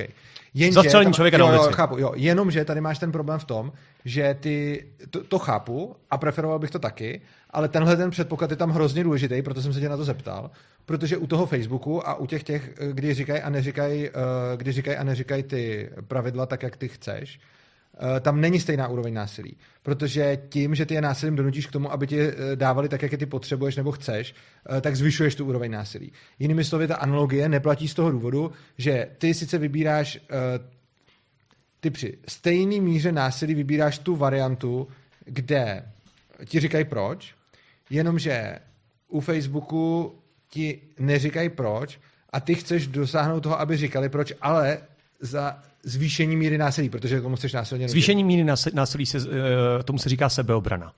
Počkej, to je úplně... Pokud mi někdo vystřelí, pokud mi někdo udělá škodu a já se bráním a zabiju ho přitom taky, tak je to sebeobrana a zvýší se množství násilí, ale pořád se bráním. Ale ty si řekl nějaký příklad, který platí za nějaký podmínky. A já ti říkám, že ta podmínka u toho Facebooku ale není splněná. Ty mluvíš o... No, to znova. Řekl jsem, můžu to zopakovat ještě jednou, ale prostě jako... Řekl jsi mi příklad, že když někdo páchá násilí, tak ty preferuješ tu variantu, kdy ti říká proč. Jo? Ale pouze za předpokladu, teď ten předpoklad, o tom mluvím, kdy je v obou dvou těch případech stejná míra násilí. Protože jsme si před chvilkou řekli, že když ta míra není stejná, tak tam už tohle tvrzení neplatí. Jo? Jasně. Ale Facebook, který ti neříká, proč tě smazal, a Facebook, který ti říká, proč tě smazal, tyhle ty dva stavy nejsou stavy za stejný míry násilí, protože od Facebooku, který neříká, že proč tě smazal, aby si z něj udělal Facebook, který ti to říká, musíš použít to násilí. Ano. Což znamená, že tam ale neplatí ta premisa, za který platilo celé to tvoje tvrzení, chápeš? Řekl nějaký tvrzení, ale řekl si, že to platí pouze za předpokladu, že míra násilí je stejná. A já ti říkám, že u toho Facebooku ta míra násilí není stejná, což znamená, že nemůže platit to tvrzení, který tímhletím podmiňuje. Rozumím, protože jsme už chápu, co myslíš. Tak. Já jsem naprosto v pořádku s tím, když množství násilí vzroste, protože samozřejmě pokud mi někdo činí škodu, tak to je nějaký množství násilí. Potom... A já ještě svojí obranou toho majetku nebo svojí sebeobranou zvyšuju množství násilí. V pohodě nebo nejsi. Já mluvím o tom, že ty si před chvílí řekl nějaký tvrzení, ale když jsem se tě na něj doptal, tak si jako podmínku, aby vůbec platilo, řekl, že tam musí být stejná míra násilí. A já teď ne, při srovnávání věcí, aby jsme srovnávali to samé. Já jsem třeba myslel, aby si pak neřekl, že když stát jde do války a že prostě mafie jen tak do války nepůjde jako se 100 000 vojáky, tak jsem to myslel. Ano. Tak ale to se ano, takže ty říkáš, no, ale jde o to, že ty potom si řekl nějaký tvrzení. Pořád. Ale něčím se ho podmínil. Ale to tvrzení potom neplatí v tom případě s tím Facebookem, protože tam neplatí ta premisa, kterou ty si prostě řekl nějaký tvrzení za nějaký podmínky, ale tak to tvrzení nemůže tvrzení. Uveď to úplně konkrétně. Úplně konkrétně si řekl, že když máš dva případy, kdy někdo páchá násilí, tak si budeš volit ten, kde je to informovaný. Ale to celý platí pouze za předpokladu. Ty jsi tomu ten předpoklad dodal, že ta míra toho násilí je stejná. Samozřejmě. Ano, a teď to celé tvrzení teda nelze aplikovat na ten Facebook, protože si sám řekl, že tam ta míra násilí není stejná. Což znamená, že byť... Cože? Jak není, s čím papíra. Není stejná? Ne. S čím není míra násilí Facebooku stejná prostě. Ten případ, kdy ti to říká a ten případ, kdy ti to neříká, není se stejnou mírou násilí, což si tady sám uznal. Ale ty započítáváš do toho násilí sebeobranu, pro boha. To snad není možný. Sebeobrana, rozumíš, když mě teď někdo odbouchne bombou barák, tak a já budu bez informací, tak prostě potřebuju násilím se dostat k informacím, proč mi ho odbouch. To je první věc, základ sebeobrany je vědět, co se stalo. A když zjistím, že pode mnou byla časovaná atomovka a že se to zachránilo jako půlku planety nebo půlku republiky, tak sakra asi chápu, proč to tomu násilí proběhlo. Jako násilím se dobrat vůbec informace, proč se násilí stalo nebo děje. Prostě základ sebeobrany. V tom případě definuj ty tvrzení líp, protože sebeobrana jasně, samozřejmě se do násilí. Vidím, že se vždycky točíš na nějakém slovu, co použiju, ale ten princip. Tak já se netočím na slovu, co použiješ. Já Jako ty říkáš, že se točím na slovo, ale ono ten ďábel je v tom detailu. Ty prostě potom řekneš nějaký tvrzení, který má nějaký předpoklad, a pak ho tiše použiješ někde jinde, kde ten předpoklad neplatí. Velmi hlasitě. Tak mi... Ano, hlasitě ho použiješ někde, kde ten předpoklad neplatí. A já ti ale ukazuju, tam máš logickou chybu, ten předpoklad tam neplatí. Což znamená, že potom nemůžeš vyvodit ty závěry. A pokud je chceš vyvodit, tak ten předpoklad uprav, ty si ho sám uprav. Dobře, ale tím pádem si do naší rovnice o násilí zavedl to, že sebeobrana je součástí násilí. No tak samozřejmě, že sebeobrana jako násilná sebeobrana je součástí násilí, že jo. Násilí máš útočný a obraný. Obranný násilí je sebeobrana, útočný násilí je útok, ale samozřejmě to všechno dohromady je násilí. Když prostě někdo za mnou přijde a pokusí se mě zmátit baseballkou a já ho to zastřelím, tak sice je dobrý, že jsem ho zastřelil, ale přece nebudu tvrdit, že to nebylo násilí. No, v tom jako případě, bylo to násilí. V tom případě mi neuvádí jako navyšování násilí jako negativní jev. Já ti ho neuvádím jako negativní jev. Ty jsi řekl, že když budu chtít použít stát k tomu, aby Facebook něčeho dosáhl. Já ti ho neuvádím jako negativní jev. Ha, OK, tak to jsem špatně pochopil. Já ti ho neuvádím jako negativní jev. Já pouze říkám, že tvůj předpoklad, který jsi sám dal, neplatí v tom tvrzení, pro který ho chceš použít. Bez ohledu na to, jestli je to pozitivní nebo negativní jev. Je to předpoklad. Občas zapomínáš, že se bavím s programátorem. Dobře, máš nějakou podmínku. Vůbec neřeš, jestli je pozitivní nebo negativní. A řek si, že něco platí za podmínky. A když teda není splněná, tak nemůžeš aplikovat ten závěr. Pořádku. S tebou si budu muset dávat větší pozor na takovýhle vazby. Totiž já tvrdím, že je naprosto v pořádku z mé strany a je to naprosto legitimní. Potom, co se mi stalo násilí podle mě, se stalo násilí ze strany Facebooku. Já budu naprosto legitimní použít násilí. Můj nástroj je stát. Já nemám tlačítko smazat, já mám nástroj stát k tomu, abych donutil Facebook mi dát informaci. Protože ve chvíli, kdy mi společnost Facebook, pro ní je to samozřejmě jako dominantního hráče velmi jednoduchý, on mě smaže, nedám informace, nemůžu se bránit. Ty teda tvrdíš, to je to samé, jako když tě neobsluží v té restauraci, protože jsi černý, ale neřeknou ti to. Ty teda tvrdíš, co mají pak ty lidi dělat? Proti tobě je, že počkej, ty jsi mi teď řekl, že když proti tobě někdo použije násilí, ano, tak ty se můžeš legitimně bránit v případě, že ty to považuješ za... Stát je nástroj občana k tomu, jak se bránit proti násilí. A to jsem se teď neptal. Já se tě ptám na to. To tvrdím. No a co? Já tvrdím, že venku je tma. Jako to s tím nesouvisí. Okay. Ty říkáš, že se můžeš legitimně bránit v případě, že ty usoudíš, že proti tobě bylo použito násilí. No, čili legitimitu obrany odvozuješ z názoru toho, kdo tu obranu vykonává. Samozřejmě, tak to funguje. Což znamená, že pro tebe je legitimní to, jestli je nebo není legitimní na někoho použít násilí, je teda na libovůli toho, kdo ho jde použít. Protože ty si řekl, že je legitimní použít násilí, pokud se domnívám, že proti mně bylo použito násilí. Ano. Což znamená, že legitimita mýho násilí závisí na mý domněnce. Ano. Což znamená, že když já se budu domnívat, že ty jsi na mě použil násilí tím, že jsi mi nekoupil 3. Red Bull a teď ti tady dám do huby, protože to budu používat za násilí, tak to bylo legitimní ti dát do huby? Jestli to bylo z tvýho pohledu legitimní, z mýho pohledu bylo legitimní se bránit a stát jako náš nástroj a náš soudce jako monopol na soudy mimochodem. Nás rozsoudí a pošle tě do vězení nebo ti dá podmínku. Počkej, a tak ty legitimitu... Tak jako jestli to považuje za legitimní, tak mi jde přes držku, že jo? To je já to samozřejmě nepovažuji za legitimní. No, ale kdyby si to považoval, tak mi asi přes držku dáš, že jo? V hospodě se mi to stává dnes a denně. Dobře, ale legitimita jo, takže ty bereš legitimitu jako subjektivní kategorie. To je subjektivní kategorie. Naprosto, že jo? To mě překvapuje, protože definici legitimity jako subjektivního nástroje jsem za prvý ještě asi moc nikde neviděl a za druhý to nedává moc smysl, protože potom jako k čemu by ta legitimita vůbec byla, že jo? To by potom nakonec jako všichni jednají furt legitimně, jako podle téhletý tvojí definice vlastně všichni furt jednají legitimně, že jo? No pro ně osobně ne, ale společnost je samozřejmě soudí jinak, že jo? Chápeš, jako vězení jsou plný nevinných lidí, k čemu je ale potom vůbec ta kategorie legitimity, pokud ji bereš jako čistě subjektivní? Protože neusuzuje jednotlivce, ale je na státní úrovni celospolečenská. Společnost je prostě lepší než jednotlivec. Počkej, a ty teď jako přeskakuješ. Když mi typicky nějaký americký film, někdo někomu šuká manželku, ten druhý mu přijde, ustřelí mu palici. Z jeho pohledu subjektivního bylo naprosto legitimní ústřel palici. Tak moc byl naštvaný, tak moc ho to štvalo. Stát ho za to zavřel. No. Pro něj to bylo legitimní. Tady známej umlátil týpka baseballkou na křižovatce. Šel na 2 roky sedět. Pro něj to bylo legitimní. On se ani nestěžoval, ten trest dostal. On prostě pro něj to násilí bylo legitimní. Legitimnost, subjektivní legitimnost, chápeš, ty si to nějak obhájíš. Jako ty se bavíš v nějaké definici na Wikipedii. Nemá vůbec, ne, jaká tak, kategorie, o čem se bavíš? Když něco chceš udělat, když tě naštvu dostatečně, že odejdeš, tak pro tebe, pro mě já řeknu, to je násilí, protože si mi zkazil stream, ale pro tebe to bylo legitimní, protože už se ti tady nelíbilo, chápeš? Já jenom mluvím o tom, že vůbec jako mluvit o legitimitě, která by subjektivně definovaná jak prdu, protože pak všechno, co všichni dělají, je furt legitimní, že jo. Z tvýho pohledu ano, ne z celospolečenského. Ano, ale tak ty si teď před chvilkou řekl, že mluvíš o subjektivní legitimitě. Teď zavádíš nějakou další kategorii společenské legitimity. Takže prostě... Teď já nevím, co ti na tom vadí. Jo. Já ti říkám, že když Facebook mi něco provede, tak společnosti je to úplně jedno. Já subjektivně to hodnotím jako násilí. No. A sám si to legitimizuju. Ačkoliv to vůbec nikde není zavedený, není žádný zákon, že když mě Facebook smaže, se můžu bránit. A snažím se bránit skrze nástroj, kterým je pro mě stát. Já vím. No, a já to považuji za legitimní. Půlka lidí to nepovažuje za legitimní. Ale já to pořád považuji za legitimní. Chápeš? No dobře, tak jako... Tak co je divného na tom, že subjektivně mám něco legitimního? Ježišmarja, protože ten způsob, jakým si ten pojem před chvílí používal, byl totálně matoucí, protože ho používáš ve dvou různých...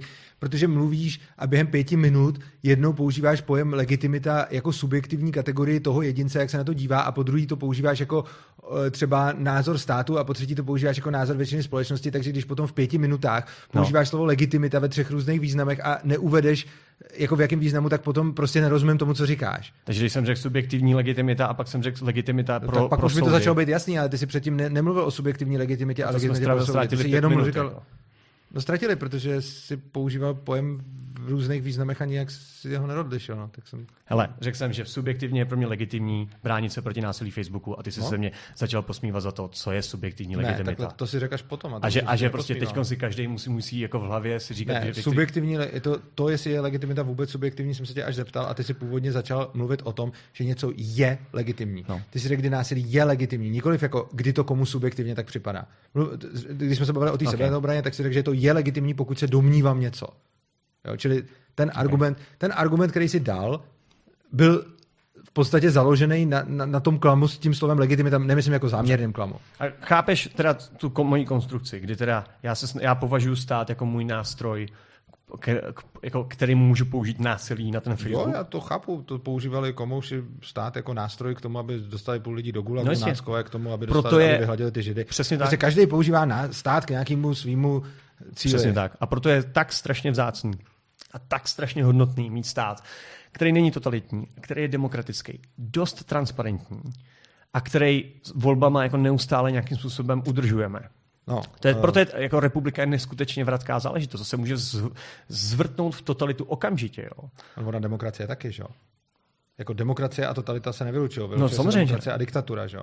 A tak jako ty říkáš, že je důležitý nemít totalitní stát, ale sám vlastně podnikáš kroky k tomu, aby totalitní byl. No, protože pokaždý, když tomu státu zvětšíš jeho pravomoc, tak je o krok blíž totalitě. Neříkám, že to je totalita najednou. Jenom máš nějakou přímku, nebo možná úsečku, těžko říct, ale prostě máš jako dva body.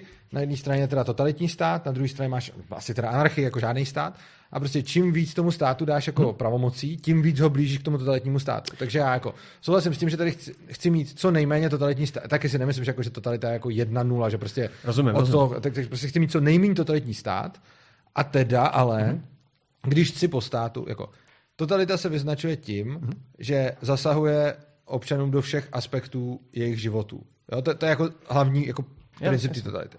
A do čím více aspektů našich životů bude zasahovat stát, tím totalitnější stát to bude. Což znamená, že čím víc řekneme státu, že ještě se má starat o můj vztah s Facebookem, tak je to krůček k té totalitě. Neříkám, že to z toho udělá totalitní stát, jenom říkám, že to posune. Já jsem tenhle argument slyšel s Danem Vávrou a naprosto ho chápu a je naprosto mylný. Protože stát, já tady vidím tvorbu určitých cenzorních nástrojů, které jsou neskutečně mocný ve chvíli, jsou v rukou státu. A mimochodem oni už teď jsou částečně v rukou státu, ačkoliv skrze soukromou firmu. O Facebooku. Bavím se o sociálních médiích. Dobře. Já tvrdím, můj jako základní argument je, že je lepší, když stát zasáhne proti tvorbě totalitních nástrojů cenzury a ovládání soukromých firm skrze tohle, než když, to je ten jako argument, než když nechá tvorbu tady z Evropské unie jako od lobbystů proti fake news, proti ruský propagandě, cenzurních nástrojů do úrovně jako opravdu, že prostě nám to bude špiclovat Messenger. Otázka, čemu říkáš cenzura? Nechci. Já se pokusím se dokončit tu myšlenku. Ten argument je, že já chci zasáhnout... Nejsem schopen chápat, protože když mi neřekneš, co myslíš cenzurou, tak já nejsem schopný vůbec ani tu myšlenku sledovat. Okay. Já se totiž obávám, že to, co předvádíš, je, že vždycky použiješ nějaký slovo v nějakém významu, kde se mu dá říct OK, pak mu ten význam lehce pozměníš a ono už to potom zpětně OK není. A prostě jako cenzorní nástroj, pokud je to cenzura v rukou státu, že nikdo to nesmí dělat, je podle mě strašně špatný, ale cenzorní nástroj ve smyslu, že já si na svém webu určuju, co tam bude a co tam nebude, už je podle mě OK. Jo, čili jako... Jo, to se zase... Tak. Pokusím se to teda bez slova cenzura. Stát v tu chvíli má minimální vliv na to, co si povídáme na internetech a co si šíříme. Naprosto minimální. Máme několik zákonů, které jsou využívané hanobení rasy a takovýhle propagace nacismu nebo, jak se to říká, hnutí, která vedou potlačování lidských práv a svobod. I to je, řekl bych, že z tvého i z mého pohledu docela zásadní už vstup do těch občanských svobod. A já tvrdím, že stát jako takový má velmi málo... Takhle to řeknu, nebudu používat slovo cenzura.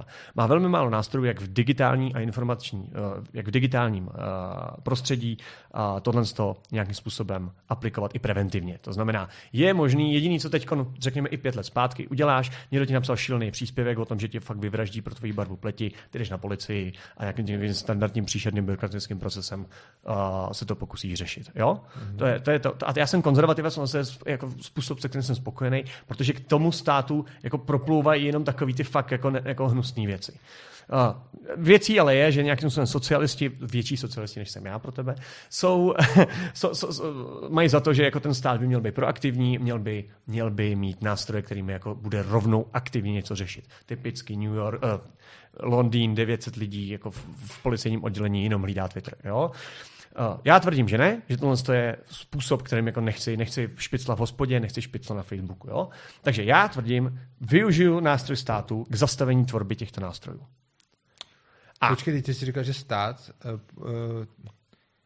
Využiješ nástroj státu k zastavení tvorby nástrojů? Státu k tvorbě těchto nástrojů, protože ve chvíli, kdy budou vytvořeny, tak ten stát, jakmile si je veme, tak už nebudu mít takovou šanci to ovlivnit. O jakých nástrojích teda mluvíš? Jakože, ty si teda to slovo cenzura nahradil slovo autorský nástroje, zákon, artikl 13. Ale mluvím o tom, že když mluvíš o tom, že někde je špicl, tak přece stát má zastavit to, aby někde byl špicl.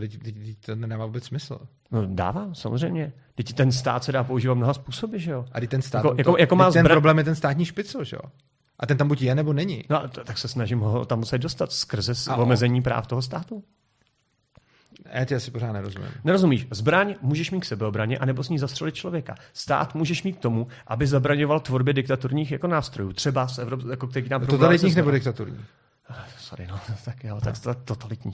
Totalitní nástroj, whatever. Co je teda ten totalitní nástroj? Protože za mě je totalitní nástroj to, když stát získává více moci. To je za mě totalitní, to je krok k totalitě. Když tomu státu dám pravomoc dělat něco, co doteď dělat nemohl. To je podle mě krok k totalitě. Ano. A to, co si myslím, že chceš udělat, je dát státu pravomoc, kterou doteď neměl. Ne. A to regulovat tvůj vztah s Facebookem. To, co si myslím, že je opak totality, je, když já mám nějaký třeba dodavatele zboží a služeb a já si s nima svobodně určuju pravidla, a to i když jsou ty pravidla z prdele a nelíbí se mi, tak se na to vykašlu nebo jdu někam jinam a podobně. Tohle je podle mě svobodná společnost. Mm-hmm. Totalitní společnost je, když ke tvorbě těch pravidel nejsou ty dva, ale je tam ještě třetí, který jim říká, jak ty pravidla mají a nemají vypadat, co se smí a nesmí v tom bilaterálním stavu. Takže to vlastně není už potom bilaterální vztah, ale je tam ještě jakoby třetí hráč.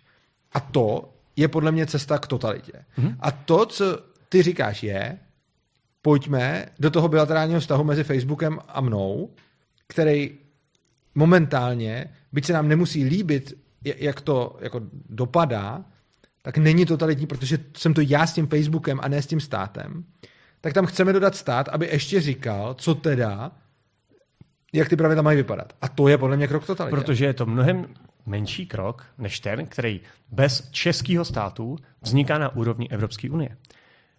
Snažím se ti říct, že totalitní nástroj, který hodlám využít tomu, abych donutil násilím společnost Facebook, Twitter a Google k tomu, aby měli jasnější pravidla a aby měli zástupce České republice, což je součástí té petice naší, je mnohem přijatelnější řešení a je to suverénní řešení České republiky, než nadále sledovat, co nám připravují Francouzi, Belgičani, Němci a podobně v Evropském parlamentu, protože ty dopady jsou tak absolutně nepredikovatelné, že vzniká jenom velká škoda na duševním vlastnictví, na podnikání a tak dále. Absolutní nepřehlednost toho. A český stát na tom nemá vůbec co dělat, ačkoliv se to, jako vůbec s tím nemůže nic udělat, ačkoliv je to na jeho území. Abych řekl lépe, teda pardon, ono to se to děje v datacentrech, někde ve Skotsku. Dotýká se toho jeho občanů. A buď to přemýšlíme nad tím, že Česká republika vůbec neexistuje. Ale jak neexistuje? Já přece nemusím využívat jenom ty služby, které mi může regulovat český stát. Já se přece můžu rozhodnout využít službu, do které českému státu vůbec nic není. A až ta služba bude dostatečně veliká, tak budu chtít, aby český stát do ní tak dosáhl. Ale jinými slovy to teda znamená, že trestáš toho, kdo je úspěšný, protože kdo není dostatečně úspěšný. No počkej, kdo není dostatečně úspěšný, si může nastavit pravidla po svém, ale kdo je dost úspěšný, si musí nastavit pravidla po tvém. Trestám toho, kdo může způsobovat dostatečnou škodu. No jinými slovy toho, kdo je, to je úspěšnější lidé mohou způsobovat víc škody než neúspěšní lidé. Tak to není úplně pravda, že jo. Tak jako není to na 100% pravda, ale v tomhle tom případě to rozhodně platí. Jako... Čím úspěšnější je sociální síť, tím víc může způsobovat škody. To rozhodně platí. Jasně. No, takže to znamená, že čím úspěšnější bude sociální síť, tím víc ty chceš regulovat. Spíš čím víc způsobí škody, tím víc se někoho jako omezovat a tím víc násilí proti němu. Počkej, to je teď úplně nový. Ano, já jsem to přehodil. Ty to totiž srovnáváš jako čím úspěšnější, tím lepší. Ne, já říkám, čím větší škodu můžeš způsobit. No, čím větší škodu můžeš způsobit, odpovídá tomu, kolik tam máš lidí. To ne, já si myslím, že to odpovídá tím, jestli máš doma atomovku.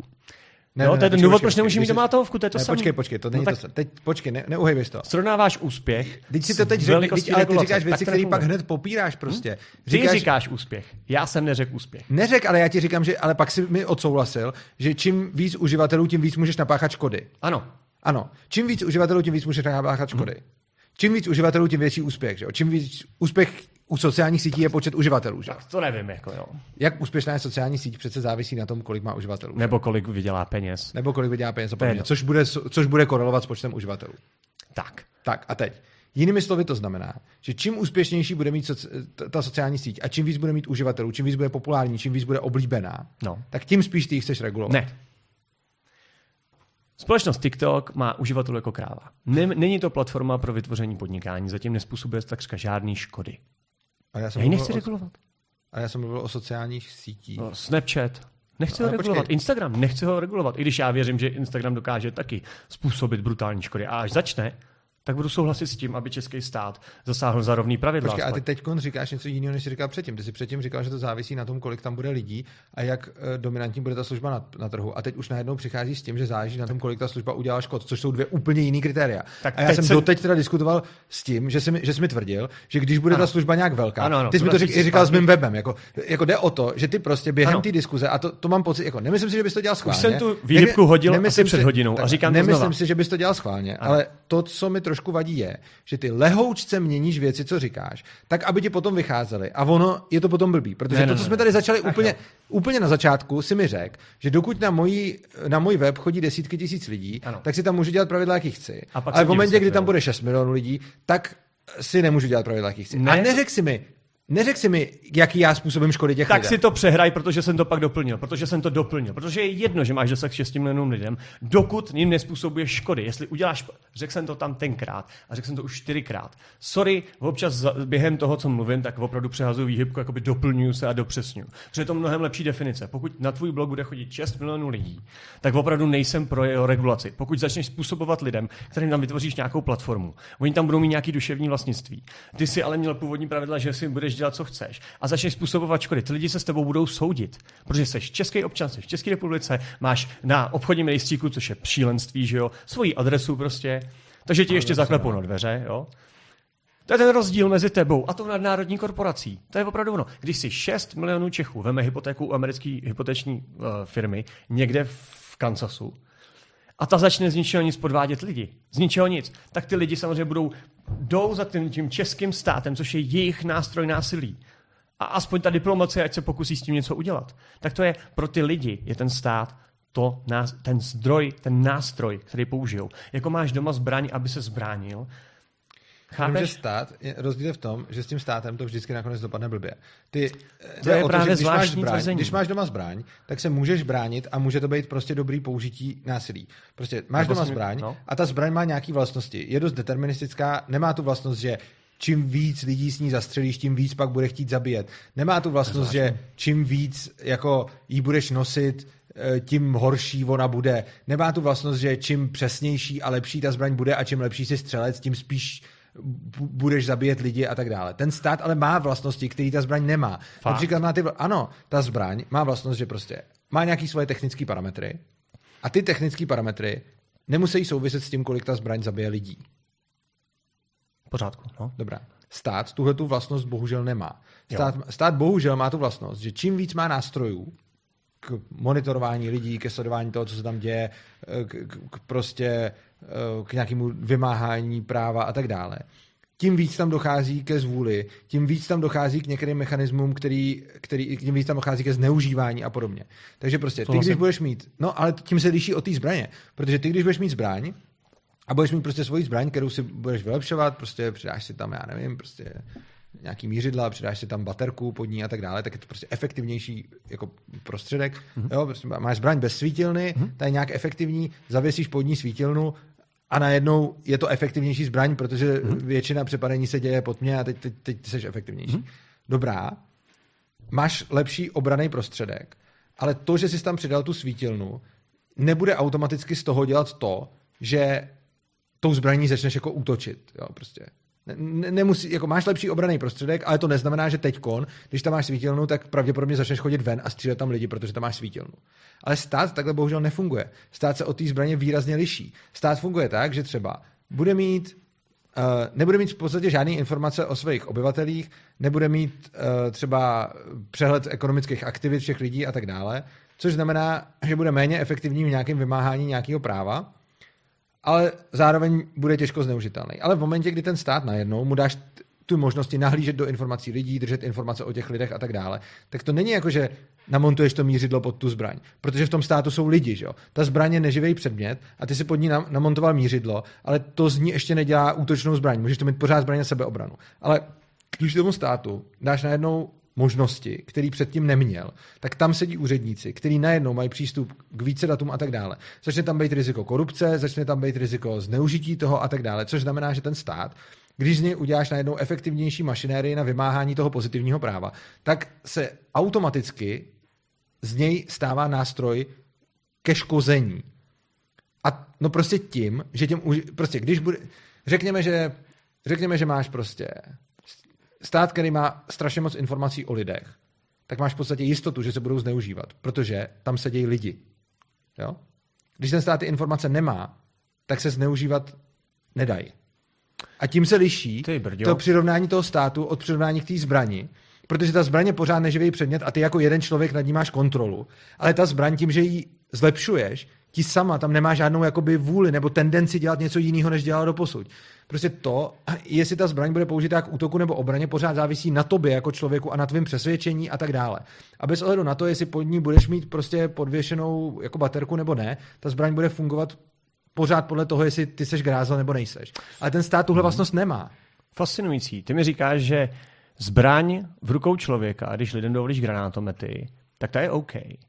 Ale legislativa v rukou člověka, tak to OK není.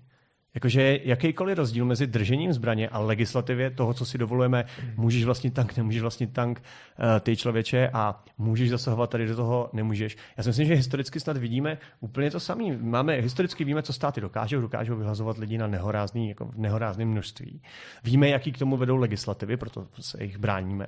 A stejně tak u zbraní víme, které věci, když si podvěsíš granátomet, tak prostě když se doma jenom náhodou jako špatně na to šáhneš, tak prostě zabiješ jako 5 lidí.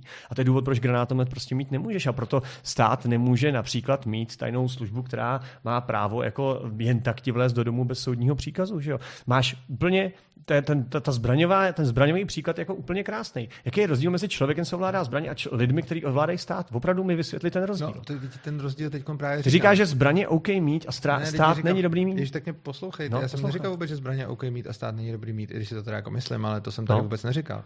Já jsem říkal, že když si ty jako člověk vylepšuješ svoji zbraň a děláš z ní efektivnější nástroj, tak tím nezvyšuješ šanci, že ta zbraň bude použita k útočnímu násilí, protože to pořád závisí na tobě jako člověku, který o tom rozhoduje. A proč zvyšuju šanci, že bude takže prostě ty si tu zbraň vylepšíš, dáš nějaký lepší parametry, ale to, jestli si ní půjdeš vyloupit benzínku, anebo jestli s ní prostě se budeš bránit, když na tobě někdo půjde s baseballkou, tak tohle neovlivňuje to, jak dobrá ta zbraň je.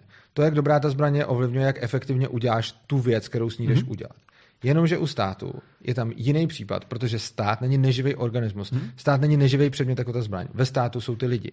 Což znamená, že čím větší stát uděláš, čím větší stát uděláš, tak v něm jsou lidi a nerozhoduješ už o tom ty. Ty už to nemusíš jako kontrolovat, ty nad tím nemáš plnou kontrolu, protože tam máš ty úředníky, ty úředníci jsou korumpovatelní, máš tam spoustu informací, ty informace se dají zneužívat a tak dále. A teď ty, i když jsi měl dobrou třeba myšlenku, proč si tu věc s tím státem udělal a proč mu přidal ty pravomoci, tak tohle není dobrá analogie k té zbraně, protože ten stát, čím je větší, tím on inherentně bude mít větší tendenci, nejenom, že bude efektivněji použitej, ale bude mít větší tendenci být vůbec použitej k těm útočným věcem, než k těm obraným věcem. Proč by zrovna měl větší tendenci použít? Proč by měl větší tendenci? Zbraň nemá, když si vylepším svoji pistoli, tak nemám větší tendenci ji použít útočně. A stát ano a proč? Teď ti to říkám, protože ten stát není neživá věc jako ta zbraň, ale to, že si vylepšíš stát, že to efektivníš, tak tam přidáš další lidi. A ty lidi, kteří jsou v tom státu, tak najednou tam začnou dělat nějaké věci. Jako například nechat se uplácet a podobně. Řekněme, že máš stát, který nemá nějaký informace třeba. Řekněme, že máš stát, který nemá informace o tom, jak funguje celá ekonomika. Nemá celý obraz ekonomiky, což teď v podstatě má. Jo, jakože ekonomické transakce teď nejsou soukromí jako kvůli daním, není bankovní tajemství a další věci. Takže tyhle ty informace všechny.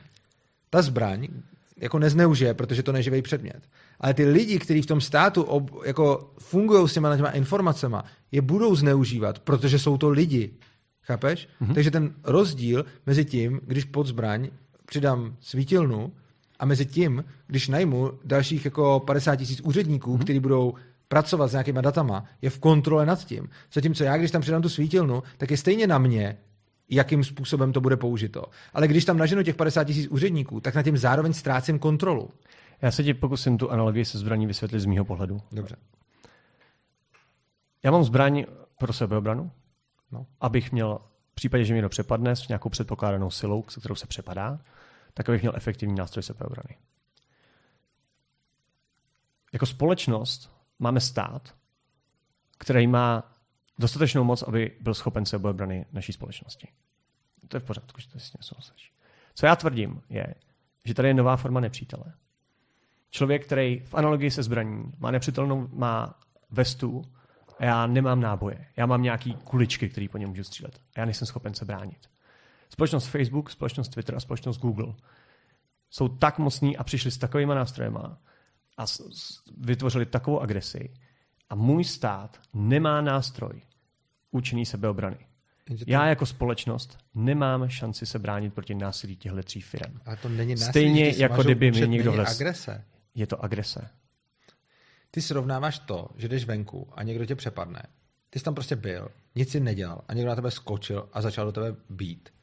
Aniž jsi s ním měl jakoukoliv smlouvu, aniž jsi s ním cokoliv domluvil, aniž jsi prostě něco, tak prostě ten týpek chtěl tvoji peněženku, tak prostě na tebe naběh. To je agrese. To, co dělá Facebook, je, že to firma, která má dementní pravidla, ty můžeš vidět, že má dementní pravidla, můžeš si tam přečíst, ona ti to řekne, že má dementní pravidla a ty máš možnost za A jít do toho rizika, že s ní budeš spolupracovat a za B nejít do toho rizika, že s ní budeš spolupracovat. Retroaktivní mazání příspěvků je agrese, je to ilegální a já použiju stát jako nástroj, aby mě bránil proti tomu. Proč je to zase... Na mém webu, když budu někomu retroaktivně mazat příspěvky, je to agrese nebo není? Já nevím, jakou škodu tím způsobíš. Jestli tomu někomu tak to je subjektivní všechno, že jo? Jasně, a proto máme stát, aby to rozsoudil. Ale stát nedokáže objektivizovat subjektivní škodu. Co když někomu způsobíš fakt takovou škodu, že on prostě půjde a půjde za nějakou třetí stranou, aby to rozhodl, tak to je snad legitimní způsob, jak zjistit, jestli si fakt něco způsobil. Nevážně, vážně. Když tě někdo obviní z toho, že jsi pedofil, tak půjdeš k soudu a zjistíš, jestli to byla pravda nebo ne a jaká škoda vznikla. Tak tě někdo obviní z toho, že jsi proti němu udělal agresi a lidi řeknou, ne, to je jeho web, ten nic jako neudělal. Já potřebuju sakra precedenci. Ale ta agrese je... Jako já jsem přesvědčený, že agrese je, že ti někdo něco smazal. A chápeš? Ano. Když ti předtím řekl, že ti to může kdykoliv smazat. Prostě někdo ti řekl, dej sem obsah a já ti ho kdykoliv můžu smazat, pak ti ho smazal a ty říkáš, hej, to je agrese. Prostě tohle... Konkrétně jako, mi teda řekl. To je jako kdyby si spůjčil peníze a pak se nadával na to, že on je chtěl vrátit. Prostě on ti řekl, dej sem obsah a já ti ho budu libovolně mazat. Ty jsi tam dal obsah, on ti ho libovolně smazal a ty říkáš agrese. Nechápu. Konkrétně mi tedy řekl, že za příspěvky několika typů podpora nenávistných hnutí, zhanobení, nadávky, urážky, ono tam ještě víc věcí, že za to budu přicházet o příspěvky. A neřekl ti taky náhodou úplně hned, když jsi to zakládal, já si myslím, že tam něco takového je, můžeme tady požádat třeba o fact check, ale myslím si, že když zakládáš Facebookový účet, tak oni ti rovnou říkají, že nemáš právo na to, aby si ho tam dál měl a že ti ten účet můžou zastavit. A dokonce si myslím, že ti tam píšou, že bez udání důvodu. Skvělý. Tohle musí zmizet. Ale proč? Protože vzniká škoda. Ale škoda může vznikat, i když to zmizí. Škoda ti přece vznikne i tehdy, kdy ty tam budeš mít jako firmu, a škoda vznikne i v tu chvíli, kdy oni ti dopředu řeknou, že ti to smazou za nenávistný příspěvek a ty ho tam pak napíšeš a my ti ho smažou a teď vznikla škoda. Ale já nevím, že jo. Co nevíš? Tak, jestli jsem měl nenávistný příspěvek. Mimochodem ještě zneužili moje data, když je předali europoslanci, ale o tom se asi bavit úplně nemá smysl. Jako nechci škodit lidem, kteří mi pomáhali. No. Protože by to zásadně ovlivnilo jejich vztahy asi na evropské úrovni. No jasně, já neobhajuju tu firmu jako takovou. Já neobhajuju tu firmu. Já neříkám, že ta firma to dělá dobře. A já se ti snažím říct, že se snažím získat nástroj sebeobrany. Mám zbraň bez jakýhokoliv náboje. Ne, ty se snažíš získat nástroj, jak někoho utiskovat. Ne, to říkáš, když mi dáš náboje, že moje zbraň, kterou já mám k sebeobraně, že ji použiju k tomu, abych někoho utiskoval. Nutil tě někdo zakládat si účet na Facebooku? Ne, ale zakládal jsem ho s nějakýma pravidlama, o kterých nemám tušení, jestli jsem je porušil nebo ne. Navíc moje ještě informace o mém účtu byly sdělený třetí osobě bez mýho souhlasu. Proboha. Ale jakou mám já vůbec šanci se bránit, chápeš? Dej mi náboje do mojí pistole, proboha. Abych se mohl bránit. Abys mohl někoho zastřelit jen tak. Abych se mohl bránit. Ale bránit čemu? Bránit informace tomu, je nástroj, informace o tom, proč se mnou byla rozvázána smlouva. Je ten nástroj mojí obrany, to je, že budu vědět, že o mě nějaká společnost tvrdí, že podporuje nenávistní skupiny. A nemá tam náhodou napsáno, že ti ty informace nemusí dávat? A já už nechci, aby to tam měli, chápeš? No chápu, tak tam nechoď, tak tam nepodnikej, tak se na ně vykašli. To je jako kdybych řekl, v té restauraci je blbá obsluha, tak já nechci, aby tam byla. No co asi budu dělat? Budu nutit tu restauraci, aby tu obsluhu vyhodila, anebo tam přestanu chodit? A proto znova, budeme se bavit o kartelových dohodách, budeme se bavit o dominantním postavení na trhu, budeme se bavit o tom, že Česká republika nemá suverenitu v digitálním prostředí. A já tvrdím, že to na tom nic nemění. Okay, asi skončíme s nesouhlasem. V nesouhlasu. Klidně, no. 22. 2 hodiny? No. Můžeme dát 2 otázky od diváků? Za mě klidně víc. Vidím 2, že jsou nějaký dobrý. Jo, takhle je to tam. 2 zapalovače znamená 2 signály. Normálně se lidi na to nezeptají, takže rovnou jenom řeknu, když vidím zapalovač, tak. První byl placený dotaz. Ty brďo. Donate. Jsme dlouho neměli. Jaký máš názor na Ukrajinu? Nevím, v jakém to bylo teď kontextu, ale... To měl být dobrý dotaz, jo. No. Byl placený, tak... Tak byl dobrý. Tak mi řekni tvůj názor na Ukrajinu. Aspoň se dostaneme od ideologických jako rozepří. Já nevím, no tak jako... A tohle to je prostě divný, že dochází k já o tom prostě... Nemám dost informací na to, abych si na to mohl udělat nějaký pevný názor, takže ten názor, který mám, není nějak moc pevný. Na druhou stranu si myslím, že prostě to, co se tam děje, jako není OK, no. Ale okay. Já nejsem nejsem na to expert. Mám nějaký informace, které jsou jako kusí. Mám i nějaký informace, které jsou jako opačný. A rozhodně ten názor není jako, je to jako, když už se mě na to někdo ptá, tak mu řeknu, co si tak nějak myslím, ale prostě já na to nejsem expert, já o tom nevím o moc víc, než ví všichni ty lidi, co si to přečete na internetu, já jsem prostě normální čtenář jako zpráv a přijde mi, že to není v pohodě, ale jako vůbec se necítím být jako někdo, kdo by mohl k tomu přinášet nějaký hlubší analýzy a podobně, protože prostě nemám na to dostatek jako informací a nestrávil jsem jako dny a týdny a měsíce tím, že bych se tím zabýval. Měsíce samozřejmě měl, no. Taková jako do větru, víte, otázka prostě. No, ne, spíš je to otázka nějakého jiného člověka, jakože kdyby se na to někdo zeptal jako někoho, kdo se tím jako vyloženě zabývá, tak je to, tak to dává smysl. Já prostě se tím nezabývám, takže nechci jako vůbec vynášet nějaký soudy nad něčím. Spíš, jestli máš nějaký hint, jestli to máš nějakého kamaráda, máš trošku, víš, jako prostě... No takhle, mám jednoho kamaráda, který který na Ukrajině už strašně dlouho, jako podniká. Já myslím, že třeba 20 let nebo i víc. Zná tam spoustu místních, jezdí tam, je tam fakt často. A ten mě právě trochu zvyklo od toho, abych měl na to nějaký pevný názor, on říká. Ale jako je to, já se za to ani nedokážu postavit, ani při tomu. On prostě říká, hele, na Ukrajině je to stejná prasárna jako tady, s tím rozdílem, že tam to je na rovinu a všichni vědí, jaká je to prasárna, všichni to tam vidí a tady se děje to samý, jenom se to oblíká do jiného kabátu. Tohle říká člověk, který ho znám, který ho si vážím a který na Ukrajině jako má prostě svoje podnikání tady a na Ukrajině a žije tam 20 let. A je to anarchista, asi typuju. To není anarchista. Když jako srovnává ten stav tý... On není anarchista, ne? Není anarchista. Ale jako je to minarchista, je to libertarián, jasně. Ale není anarchista. Není jako, je zastánce malého státu, ale ne žádného státu.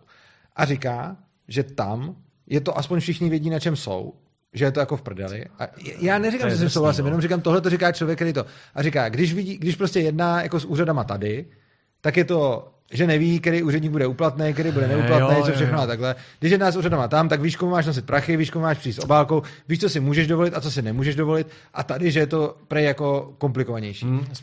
Já to nevím, jestli to takhle je, jenom prostě takhle to mi říkal ten člověk.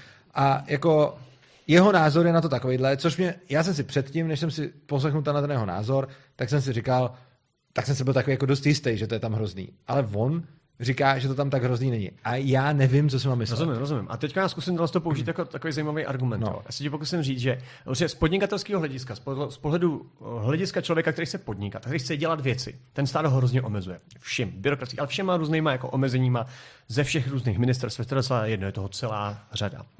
A pokud mi podnikavý člověk řekne, že tam alespoň ví, a tady, že je to takový, jako že to je srovnatelný, tak v tu chvíli já vidím, že vlastně tady ten stát jako funguje líp prakticky. Bohužel... Když neví? Co? Jako, když nevíš, je to lepší? Protože z podnikatelského hlediska, když se na to podívám z toho 90-kového pohledu, prostě, když si věděl, za kým dojít, dát mu peníze, aby si svoji věci dosáhl, aby si mohl tu věc, ten podnik rozjet tam, kde potřebuješ, tak to je jako méně funkční stát a víc funkční ten, jako ten anarchistický pohled. Tam, kde víc hází klacky pod nohy podnikatelům, je to víc funkční. Ne. Ano, doslova. Pokud ty jako podnikatel... A když přece podnikání je o tom, že já... Ne, já si pokusím... A čím víc mi do toho stát zasahuje, tím je funkčnější. Hele, já jako podnikatel s balíkem peněz v ruce prostě si budu moct koupit kde jaký úřad, kde co. Jako. Jakmile nemám úplně zmapovaný, který úředník je jako úplatný a který není, tak už jako alespoň trošku ten stát začíná, když už ty legislativu má, jako trošku fungovat, jo. Já se snažím říct, myslím, že jako... myslím, že zabije ty malý ryby, ale potom ty velký, jako je Babiš a podobně, ten stát přímo ovládnou. Takže ono, jako myslím si, že nejsem si tím úplně jistý, protože potom to, co to udělá, je, že nevím třeba na těch nízkých patrech a když jsem podnikatel, který podniká s nějakýma milionama, tak třeba úplně nevím, ale potom, když mám miliardy, tak už vím velice dobře a ten stát si v podstatě jako pak provozuju podle svýho. O tvrzení, že Babiš ovládl stát, bych s tím nesouhlasím. Takže... A já si nemyslím, že ho ještě jako úplně ovládl, ale prostě... Já se taky myslím, že ne. A já si nemyslím, že ho úplně ovládá, ale myslím si, že ho ovládá do značné míry. Já si myslím, že to má dost těžký. Ta opozice funguje výborně, jako volby nevyhrává, ale co se týče médií, co se týče jako svobody slova, a mimo sociální sítě, svobody médií, a co se týká jako svobody jednotlivce, tak jako, že by měl absolutní kontrolu nad lidma. Covid to je jiná. No. Tak nemá absolutní kontrolu. Já jsem neříkal, že Babiš má absolutní kontrolu. Jako absolutní kontrolu nad lidma tady naštěstí nemá jako nikdo. Ale jako jde jenom o to, jak moc se k té kontrole prostě jako přibližuje. A teď prostě čím míň má stát vůbec prostředků, jaký má ovládat lidi, tak tím míň je může vůbec prostě celkově kontrolovat. A absolutní kontrolu fakt nemá nikdo. A když říkám, že jako Babiš má velkou moc ve státu, tak tím si nemyslím, že by mohl absolutně kontrolovat všechno, protože i kdyby měl Babiš absolutní moc ve státu, tak pořád ještě to neznamená, že může kontrolovat úplně všechny aspekty našeho života. To se mi líbí, taková ta myšlenka, co teď řekl, jakoby, že kam až ti jako ten stát vleze, že jo. Ale otázka je, často to je jako, často tam už někdo je, jo, řeknu třeba, může to být rodina, ti ovlivní nějakým způsobem ten život, obec, nějaká komunita, nějaká, nevím, hráči Warcraftu, nějaký sdružení nebo nějaký kraj.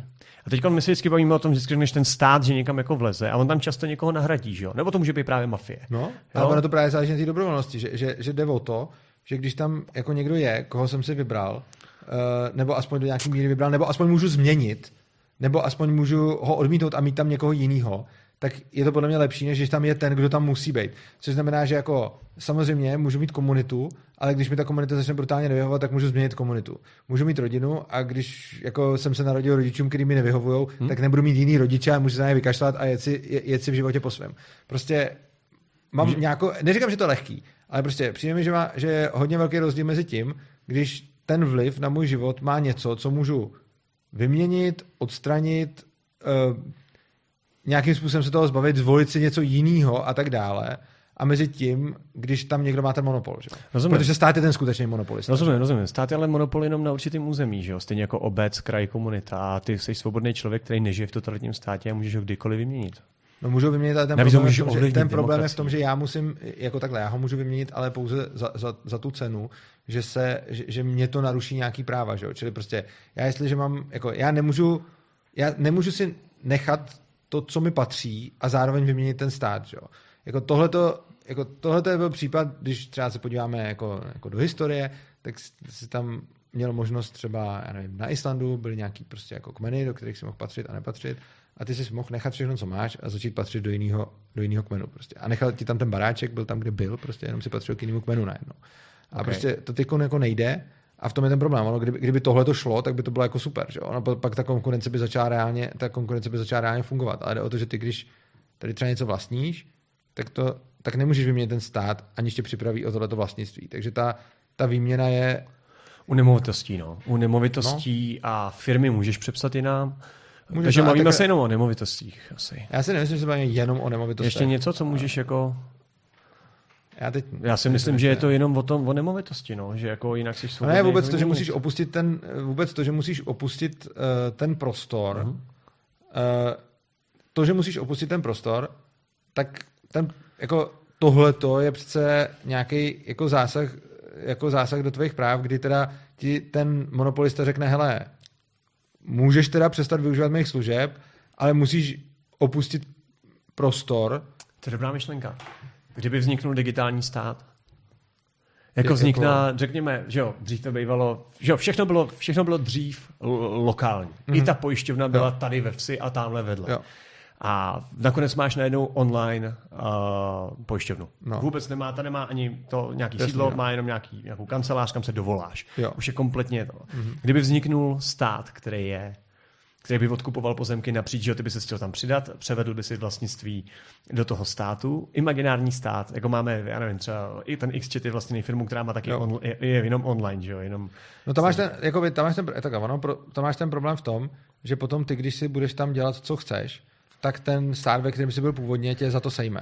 Což znamená, že prostě ty se přepíšeš jakoby do digitálního státu, jenomže on ten tvůj stát to neuzná, přesně protože je monopolista.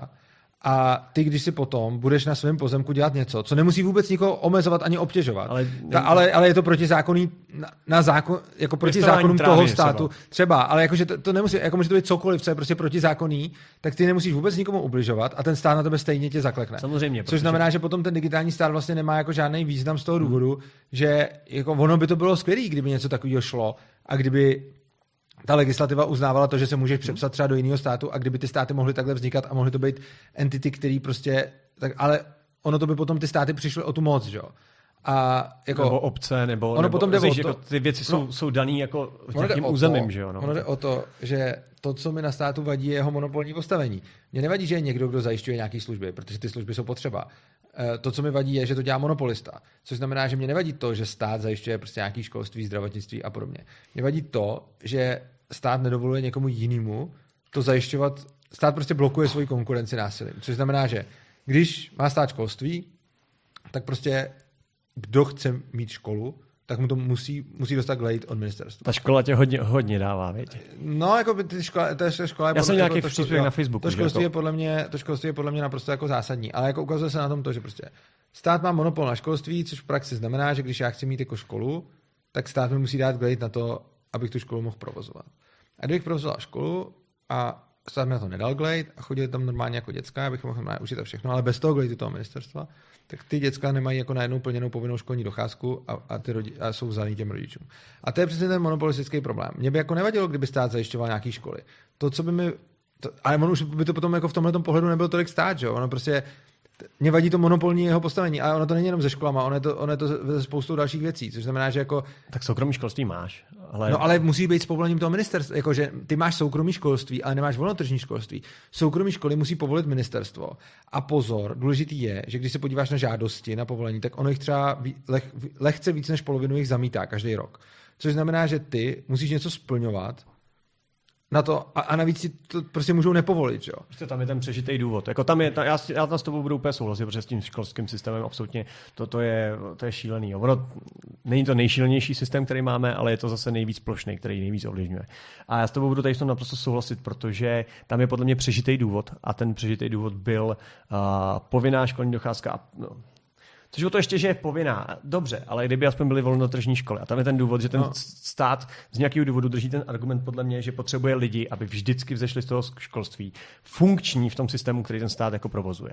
Znamená, aby dostali ty znalosti jako základní písmo, čtení a tak dále. Není ani pravda, a což už je jako ukazuje, totálně přežitý. No, přesně jako. Tak, ono se ukazuje i prostě tam, kde není povinná školní docházka, že tak. Stejně z toho nevycházejí lidi, kteří tohle to nemají. Což znamená, že to, co mi na státu vadí, je monopol. A tohle to bychom se mohli bavit dalších jako odvětví.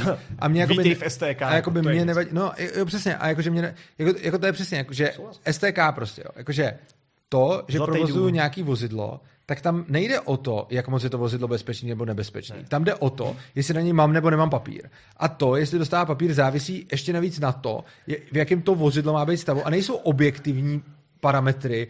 Jakože to, co by dávalo smysl je, někdo řekne, provozuju silnici a potřebuju, abyste objektivně dosahovali následující kvality, ale já třeba, když máš auto a na to auto si dáš lepší brzdy, které jsou objektivně lepší a nejsou homologovaný s tím autem, tak najednou nemůžeš jezdit. Takže jasně. Přesně tam je ukázka toho, že to nemá nějaký jako objektivní důvod, že by prostě to bylo jako musíte splnit to, že to auto zastaví na, jako za těchto těch podmínek na téhletý vzdálenosti. To je úplně jedno. Záleží jenom na tom, jestli tam jsou ty díly, které tam mají být a je každému jedno, jestli to uděláš líp třeba. Když je to za víc peněz uděláš líp, než to udělá výrobce, tak ti to neprojde STKčkem. Prostě. A tohle, jako to je další jako monopolní postavení státu. A těch monopolních postavení je celá řada. A tohle to považuji za to špatný. Prostě. Stále souhlasím a tohle je věc, ve které budeme vždycky ve shodě. A to je jako zprivatizovat a ubírat monopoly státu. Jak to jenom půjde. Ale já souhlasím s tím, aby ty monopoly nebyly teda jako v ničem a aby všude mohla být ta konkurence a aby i ve zdravotnictví prostě to nemuselo být tak, že nemocnici může mít jenom ten, komu to jako schválí stát a aby nebylo povinné zdravotní pojištění, aby nebylo povinné sociální pojištění a tak dále, aby všechny tyhle ty služby byly tak, že jako OK, tak jestli chceš, tak se sem přihláš, budeš za to platit a budeš pobírat ty jako benefity. Pokud je nechceš, tak za to neplať nebo za to plať někomu jinému a pak ty benefity teda jako nedostaneš. A tohle by mi přišlo v pohodě a potom už by to v mých očích nebyl stát, kdyby tohle to umožňovalo. To už by byla prostě velká firma, která poskytuje hodně služeb. Rozumím ti. Já v tom mám jenom na rozdíl od tebe ještě jako ten požadavek, že já prostě nechci jako nulovou záchytnou síť. Já prostě považuju... A tak ona by nebyla, že nulová, že? No, to jsme se zase dostali tam, kde jsme se dostali minule na základě dobrovolnosti a tak dále, ale já opravdu chci, aby tady byla násilně jakoby vymáhaná a vybíraná záchranná síť, jenom nechci, aby byla tak rozsáhlá, aby byla tak rozsáhle korupční a tak dále. A ten velký problém je v tom, že jako celá spousta lidí, jakože tohle to je prostě takový jako čistě jako subjektivní v tom, že potom, když přijde nějaký jako socan a ten řekne prostě já potřebuji ještě větší, tak on nemá žádný jiný argument než ty. Jakože prostě ten argument, jako neexistuje žádný objektivní argument, proč zrovna tak velká záchranná síť, jako ty považuješ za správnou, by měla být ta správná. Ten socan zase přijde a řekne Já bych chtěl ještě mnohem větší. Jasně. Ještě jiný řekne, já bych chtěl ještě úplně největší. Jako, a teď jako na tom, na čem se shodnete, je jako vlastně, že se na tom neshodnete. A to, já přicházím teda jako s argumentem, který je podle mě jako kvalitativně úplně odlišnej a říkám, myslím si, že by tady ta záchranná síť měla být jenom taková, jakou vy ji tady dobrovolně zbudujete. A vlastně i já, protože já bych se toho taky účastnil. Takže jinými slovy potom říkám, jako, ty lidi stejně chtějí nějakou sociální síť, tak nechme, ať její velikost je určená tím, na čem se ty lidi jako složej. Což znamená, že prostě jako ona by tady nebyla nulová záchranná síť, protože je jako většina lidí tady nějakou záchrannou síť jako chce, což už samo determinuje to, že tady nebude nulová, když to necháš na jejich dobrovolnosti. Protože tím, že každý nějak, nebo tak dobře, ne každý, najdeme i lidi, kteří nechtějí žádnou. Ale prostě myslím, že se shodneme na tom, že většina lidí nějakou záchrannou síť chce. No a už tohle je podle mě argument pro to, proč když to necháš na dobrovolnosti, nebude nulová. Protože většina lidí nějakou chce, takže tady bude. Že? No jistě. K tomu máme volby. Těmi volbami se vlastně rozhodne, jaký zástupci tu záchrannou síť, jakou záchrannou síť. No, já myslím, že i tržně by tady byla. Že? Pro mě je politika trh a my volbama determinujeme, myslím, jaký lidi budou... Tak to řeknu jinak. Bez násilí by tady byla. Bez násilí by tady byla proto, že pokud většina lidí tu záchrannou síť tady chce, tak přece, jako, na tom se asi shodneme, ne? Nebo jako s tím souhlasí, že většina lidí tady chce záchrannou síť. Předpokládám tak, no. Dobře, já to taky předpokládám. Tak jako, když teda většina lidí tady chce záchrannou síť, tak nevidím důvod, proč ji vynucovat násilím, když teda stejně většina lidí se bude dobrovolně jako podívat. Ne, ty lidi chtějí jenom za předpokladu, že do ní budou všichni přispívat stejně. Ale oni do ní všichni nepřispívají stejně, že? Tady je, jako ty lidi chtějí právě za předpokladu. No ne, ty lidi chtějí právě za předpokladu, že do ní nepřispívají všichni stejně. Ty lidi chtějí právě za předpokladu, že jsou tady brutální rozdíly a strašně a miliony černých pasažérů.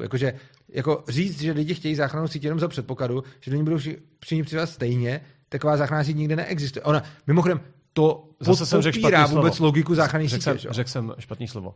Za předpokladu, že do ní budou přispívat všichni. Řekl jsem špatný slovo. No ale tak to stejně tak není. Jako záchranná síť, do které budou přispívat všichni, nedává vůbec smysl. Protože pro koho by byla ta záchranná síť? Kdyby do ní všichni přispívali, tak by nikdo ji nepotřeboval. Čili záchranná síť musí mít tu vlastnost, že do ní nebudou přispívat všichni. Záchranná síť musí mít tu vlastnost, že bude mít celou spoustu černých pasažérů. Takže nejenom, že ne všichni stejně, ale dokonce ani ne všichni. Ano. Což znamená, že jediný, co se bude lišit, je, že bude jiný složení těch lidí, kteří do té záchranné sítě přispívají teďkonc, a jiný složení těch lidí, kteří by do ní přispívali, kdyby byla dobrovolná. Takže jako to složení se bude lišit.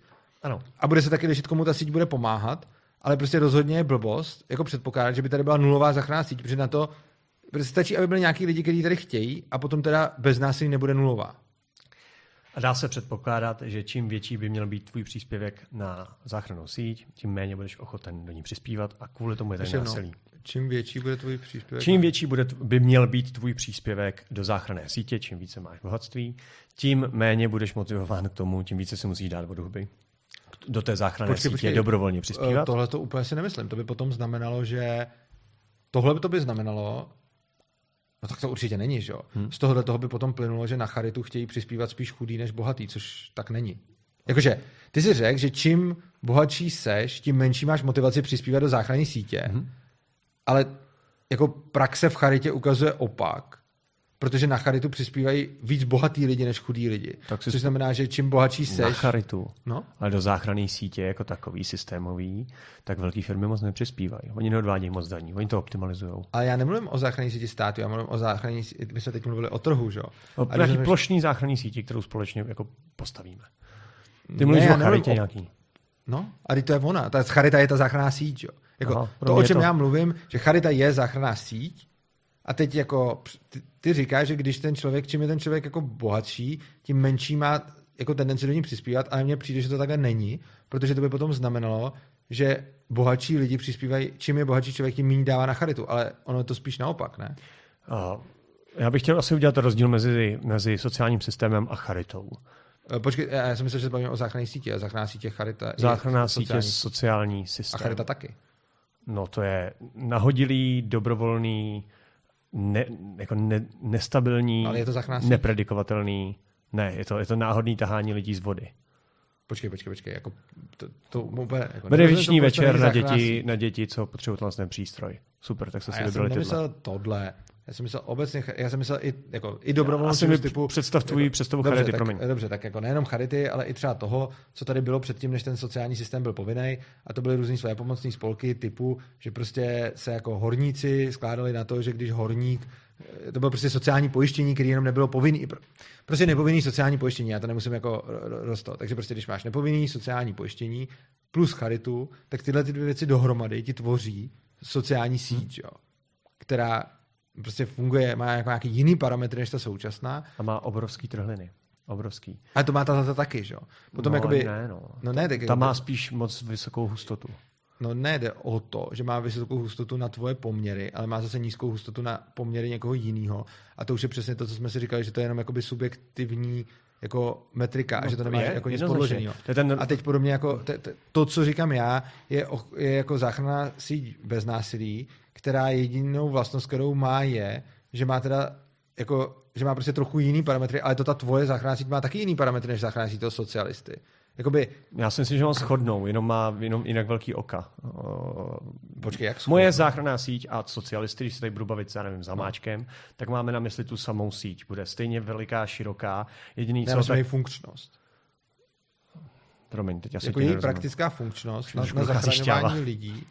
Jako přece praktická funkčnost té záchranné sítě na zachraňování lidí přece se neměří na to, jak je ta síť jako poskytovaná, ale měří se na to, jak pomáhá těm lidem, kteří jsou v prdeli. Že?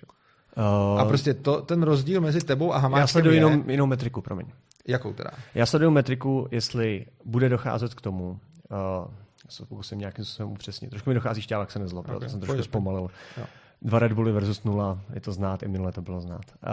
Já se snažím říct, že já i socialista budeme síť, přes kterou opravdu se nestane, že mi tady skončí na ulici nevědomky, aniž by to chtěla. Jo? Jako vědomě asi tady jako prochlastáš každou dávku, jo? A skončíš na ulici.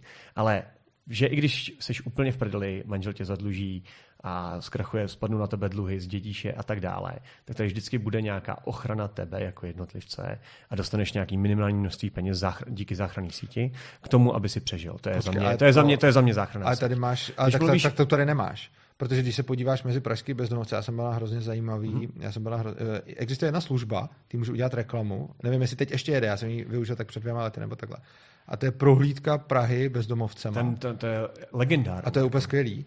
A tam prostě jdeš a potká tě tam bezdomovec, jakože fakt bezdomovec, jo. Který tě provádí Prahou z jeho pohledu a ukazuje, kde jsou zajímavé místa pro bezdomovce, co tam ty bezdomovci dělali, kde třeba měli nějaký skvoty, kde kdo žije, jakým způsobem oni vůbec žijou a tak. Je to strašně zajímavé. Já jsem na tom jenom byl, jsem z toho úplně nadšenej. Prostě ten průvodce nám všechno ukázal, prošel s náma, byli jsme tam třeba 2 hodiny, možná i víc. Ukazoval nám prostě všechny bezdomovecké místa a tak. A i nám povídal příběhy jiných bezdomovců a podobně. A tenhle ten bezdomovec nám právě ukazoval, jak to tam vypadá, a já jsem se ho přesně ptal, jako jestli je na té ulici jako dobrovolně, nebo není, nebo jak to tam vůbec je. A kolik lidí, mě to strašně zajímalo na tom zejména to, protože jsem i četl nějaký díla, jakože o tom, kdy lidi dělají výzkumy, jak moc ty bezdomovci tam jsou dobrovolně a jak moc ne. A on třeba ten náš průvodce zrovna říkal, že že první třeba 2 roky tam byl nedobrovolně, a říkal, že tykon už nechce z té ulice jako pryč. Nicméně, už to, že tam byl první 2 roky nedobrovolně, znamená, že ta síť nefunguje, tak jak si řekl. Plus říkal, že je prostě, že říká, že jako většinou je to tak, že ze začátku jsou tam ty bezdomovci nedobrovolně a časem už se to stane v podstatě, že už jako nechtějí jinak. Nicméně říkal, že stejně třeba si umí představit, že většina jich tam být takhle nechce. Což znamená, že teda neplatí to, že by si tady měl záchrannou síť, která udělá to, že když nechceš skončit na ulici, že na ní neskončíš, protože na ní skončíš, ty konc. Jasně. Ne, máš pravdu v tom, a je to jednou z základních nedokonalostí našeho systému, co se týče záchranné sítě, je to, že tě nechá namočit. Za prvý, nejsem úplně, ten týpek je velmi zkušený průvodce a on si tím vydělal hustý prachy a je tam opravdu už dobrovolně. No, on to taky říká, ale o té části nedobrovolnosti je to pravda a je to náš jako sociální systém to pořád ještě neumí a to je okamžitá záchrana ve chvíli, kdy se vyskytneš na ulici. To neumíme, to prostě neumíme, ještě to prostě nemáme. Máme nějaký hospici, ty jsou v zimě, ne hospici, promiň. Jak se tomu říká? Ty ubytovny. Ubytovny takový ty třeba ta loď a podobně. Jasně, ty jdou třeba přes zimu a podobně, ale nejsou kapacitní, nejsou dostateční a nejsou jako úplně jako důstojní. A ta chvíle, kdy prostě tě vykopne někdo z nájmu, vykopne tě na ulici a ty jako fakt reálně nemáš tu jako ten first respond, jako to místo, kam dojít a říct prostě jsem na ulici a potřebuji se dát trošku dokupy. Není to perfektní. Ale následný kroky a následný systém je jako komplexní, hodně složitý a až jako zbytečně. No, počkej, a ty jsi právě říkal, pohodlný. Že to, co ti vadí na tom, jako ty jsi jako ten rozdíl dal to, že já jsem mluvil o tom, že chci mít nějakou záchrannou síť, ty jsi říkal, já jsem říkal prostě, já jsem mluvil o jedný, ty jsi mluvil o jiný a říkal si, že rozdíl mezi nimi je ten, že v té tvý záchranné síti, tý, co tady máme teď, se nestává něco, co ale jsme se teď dostali k tomu, že se to v ní stává. Což znamená, bezdomovectví, no. No, ale ty jsi řekl, že ten rozdíl mezi tou anarchistickou záchrannou sítí a tou etatistickou záchrannou sítí je, to byl jako tvoje teze, že když se v té etatistické, že v té se nemůže stát, že nedobrovolně skončíš prostě na ulici. Mm-hmm. A já jsem proti tomu oponoval, že se to děje, což znamená, že podle mě nemáš pravdu v tom argumentu. Ano, mám díru v no a jakože ten argument prostě podle mě tím úplně padá. A ne, to je úplně jiný rozsah. Bavím se o úplně jiném rozsahu. Ne, dobrovolná charita nedokáže zachytit jako systémově nic. Počkej, já to tomu úplně nerozumím. Jako, to nerozumíš, ale? No ty jsi říkal, já mluvím o tom, že já mluvím o nějaký charitě a nějaký záchranné síti, která by sbírala lidi, kteří jsou z nějakých důvodů v prdeli, a ty mluvíš o jiný síti. A já říkám, že ten rozdíl je v tom, jaký lidi chytí, kolik je chytí a podobně, ale ten rozdíl je i mezi tou tvojí a tou Hamáčkovou prostě. A teď to, o čem mluvím já, je, že Hamáček má nějakou záchrannou síť nějakým způsobem hustou, ty máš nějakou záchrannou síť jiným způsobem hustou, já ji mám třeba zase jiným způsobem hustou, ale ta moje se od těch vašich odlišuje tím, že v ní není použito to násilí. Mm-hmm. Jo. No a teď ale teda, proč by ta tvoje měla být principiálně lepší než ta moje, když Hamáčková by neměla být principiálně lepší než ta tvoje? Ne, já neříkám ani, že moje je principiálně lepší. Já totiž jsem s Hamáčkem u té sítě a já se s ním dohaduju, jak hustý voka uděláme. A teď hledáme někde nějakou díru, kde nám lidi končí na ulici a tam prostě jdeme a zase násilím jakoby si vymůžeme víc provazu, no, ale aby jsme ji tam zalepili, protože jsme odpovědní za tu sociální síť. No, a já říkám, tak tu síť nechme na těch lidech a ať není jeden člověk, který rozhoduje o hustotě ok, ale ať o hustotě ok rozhodnou všichni lidi, kterých se to týká, což jsou všichni, kteří tady žijou, a každej, ať se rozhodne, jaký oka teda chce.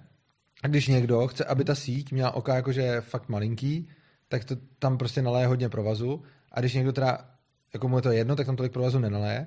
A to, co já říkám, je prostě to, jaký mají být oka, nejde jako objektivně říct prostě, takovýhle oka mají být. Tam to neexistuje. A to, co říkáš ty a Hamáček je, že mají být nějaký lidi, Hamáček si myslí, že on, ty si myslíš určitě, že nějaký tvůj třeba oblíbený politik nebo někdo, kdo nastaví šíři těch ok. A já říkám, že by šíři těch ok měli nastavovat všichni lidi svým každodenním neustálým jednáním a že o šíři těch ok by měli rozhodovat všichni z nás. Ale ne tak, že odvolí nějaký politiky, protože to je strašně nedokonalý režim, protože ten politik něco naslibuje, pak něco jiného udělá. Teď oni ho nevolí jenom kvůli jako ty sítě, oni ho můžou volit z úplně jiných důvodů.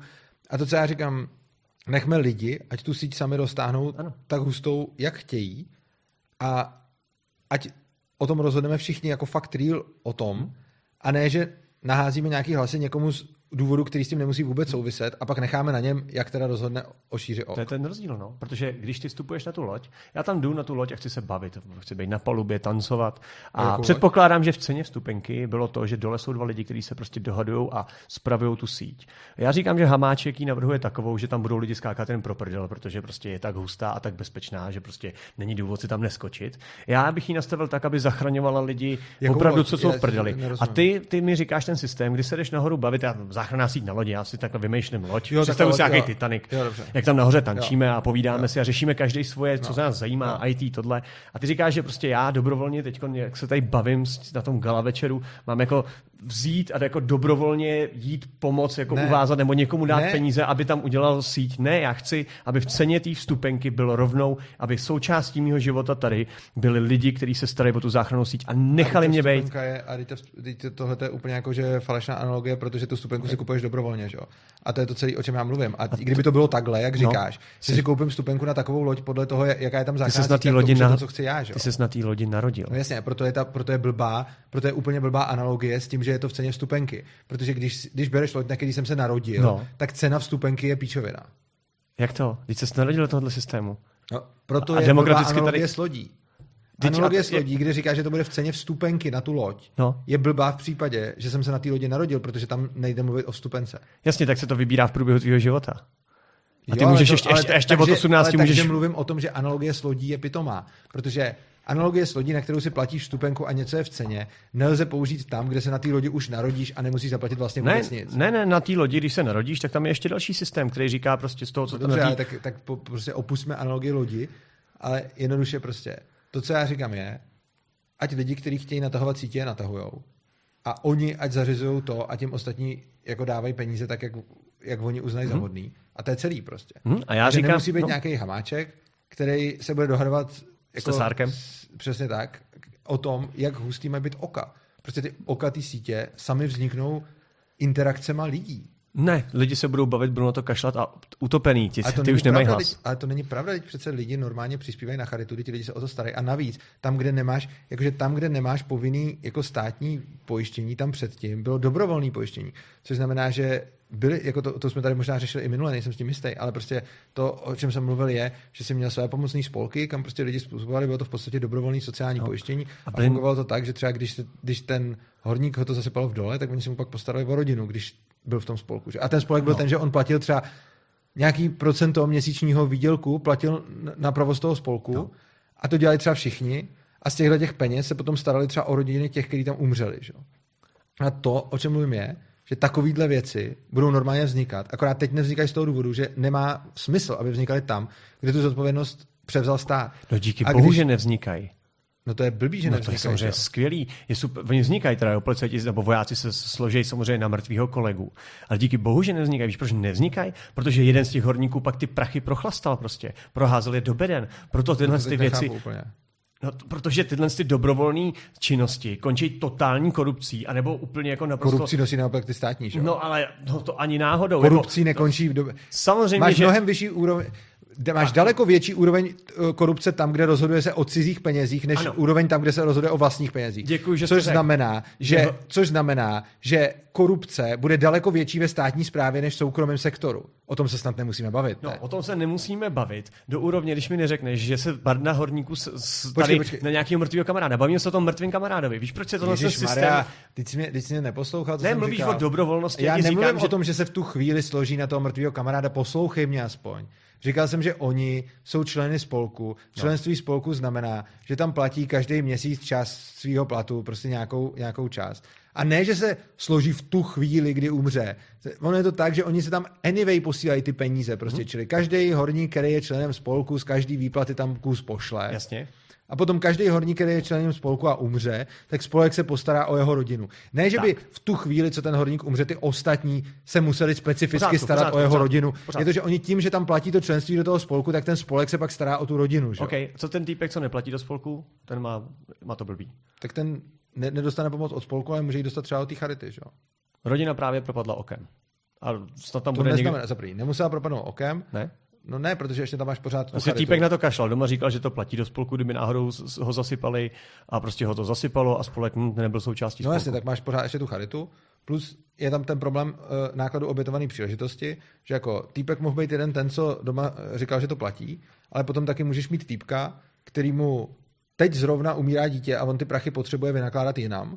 A tak se celkem racionálně odhlásí z toho, aby tohle to platil a řeší teď jiné věci, které jsou akutnější a podstupuje nějaký riziko. Oproti tomu, když ty mu ty peníze vezmeš a nutíš ho jako dělat s nima něco jiného, tak mu bereš nějakou příležitost dělat s nima to, co potřebuje on. Čili jako může se stát to, že někdo se na to placení vykašle a tím pádem potom na to jeho rodina doplatí. Ale úplně stejně, tak pokud argumentuješ tím příkladem, tak já můžu argumentovat příkladem, kdy někdo udělal racionální rozhodnutí ty peníze dát jinam, z čehož by ta rodina benefitovala, ale když ho donutíš mu ty peníze vzít, tak na to ta rodina taky doplatí. Takže já neříkám, že se nemůže stát, že by na tenhle ten systém nějaká rodina doplatila. Samozřejmě se to stát může, ale tvrdím, že na ten systém, co je teď, taky spousta rodin doplácí. To v pořádku, jenom mám minimální množství matek s dětma na ulici. A to je důležitý. To je celý můj cíl. To je celý. Ale to je úplně, jako to, co si teď použil, jako totální argumentační faul. Ty si prostě jako to, co si teď řekl, to snad nemůžeš myslet, jako tohle to nemůžeš přece myslet vůbec vážně.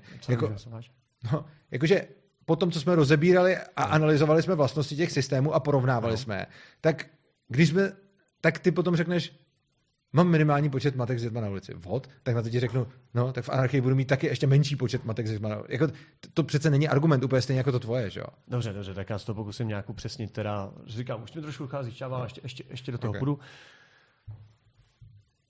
Spolek nezaplatil, týpek nebyl součástí spolku, ano, protože věděl, jak jinak vynaložit peníze. Ano. Umřel, tečka, rodina, ano, teď čeká. Není žádná záchranná síť, žádná násilí vymáhána. Máš tam ještě tu charitu. Je nějaká charita. Ano.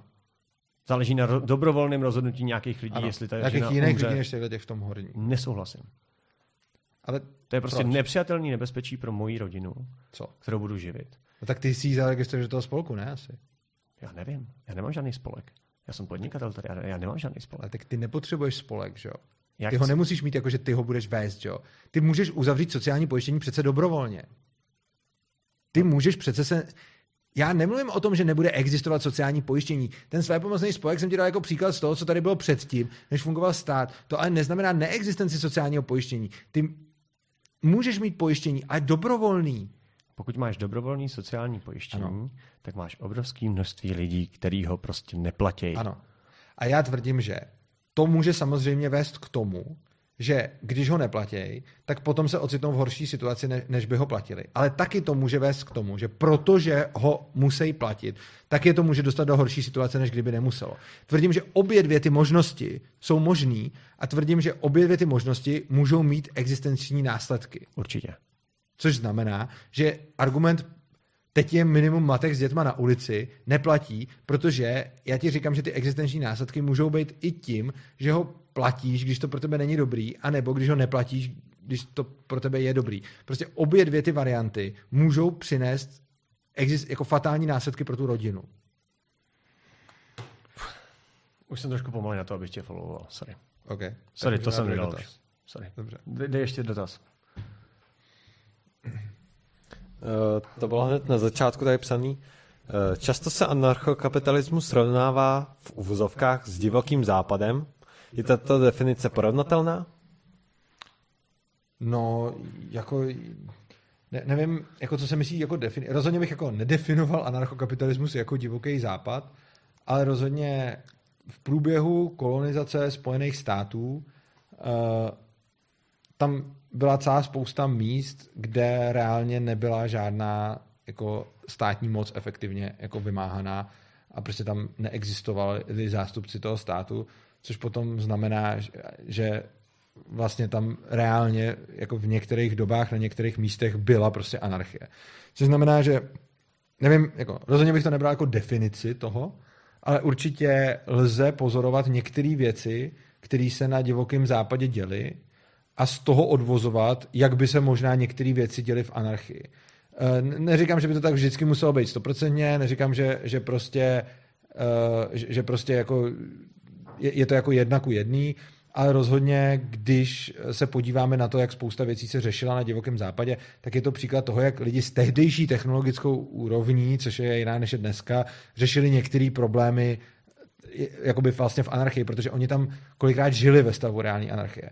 A hrozně důležitý, a přesně proto, že tam často ty lidi žili ve stavu anarchie, tak jsem zrovna o tomhletom období relativně jako něco nastudoval. A musím říct, že mě strašně moc překvapila jedna věc, a to, že vlastně vyobrazování westernů na divokém západě, jako to, jak westerny vyobrazují divoký západ, je vlastně, řekl bych skoro jako třeba to, jak bondovky vyobrazují dnešní svět, jo? No, jako, tak, že, jasně, no, tak je to příběh. Jo, je to samozřejmě. Jenom to, co říkám, je, že strašně moc lidí má představu, že divoký západ vypadal tak, jak se koukají na westerny. A já říkám, někdy nějaký takový věci se tam odehrávaly. A vám by nikdo nenatočil western o tom, jak tam prostě jsou lidi ve vesnici a makají na polích a nic, že? A naopak prostě, když se... Vypovídající hodnota westernu o tehdejší společnosti je podobná jako vypovídající hodnota akčních filmů o dnešní společnosti, což znamená, že když se koukáme na akční film, tak bychom si taky mohli teoreticky myslet, že je normální všude přijít, vytáhnout tam pistoli a někoho zastřelit, což na tom divokém západě taky, ale ono tam zdaleka tolik nebylo, protože jsou dochovaný jako záznamy o zločinech, vraždách a podobně na nějaký počet lidí. Samozřejmě tam bylo méně lidí, takže je potřeba to vydělit jako tím počtem obyvatel.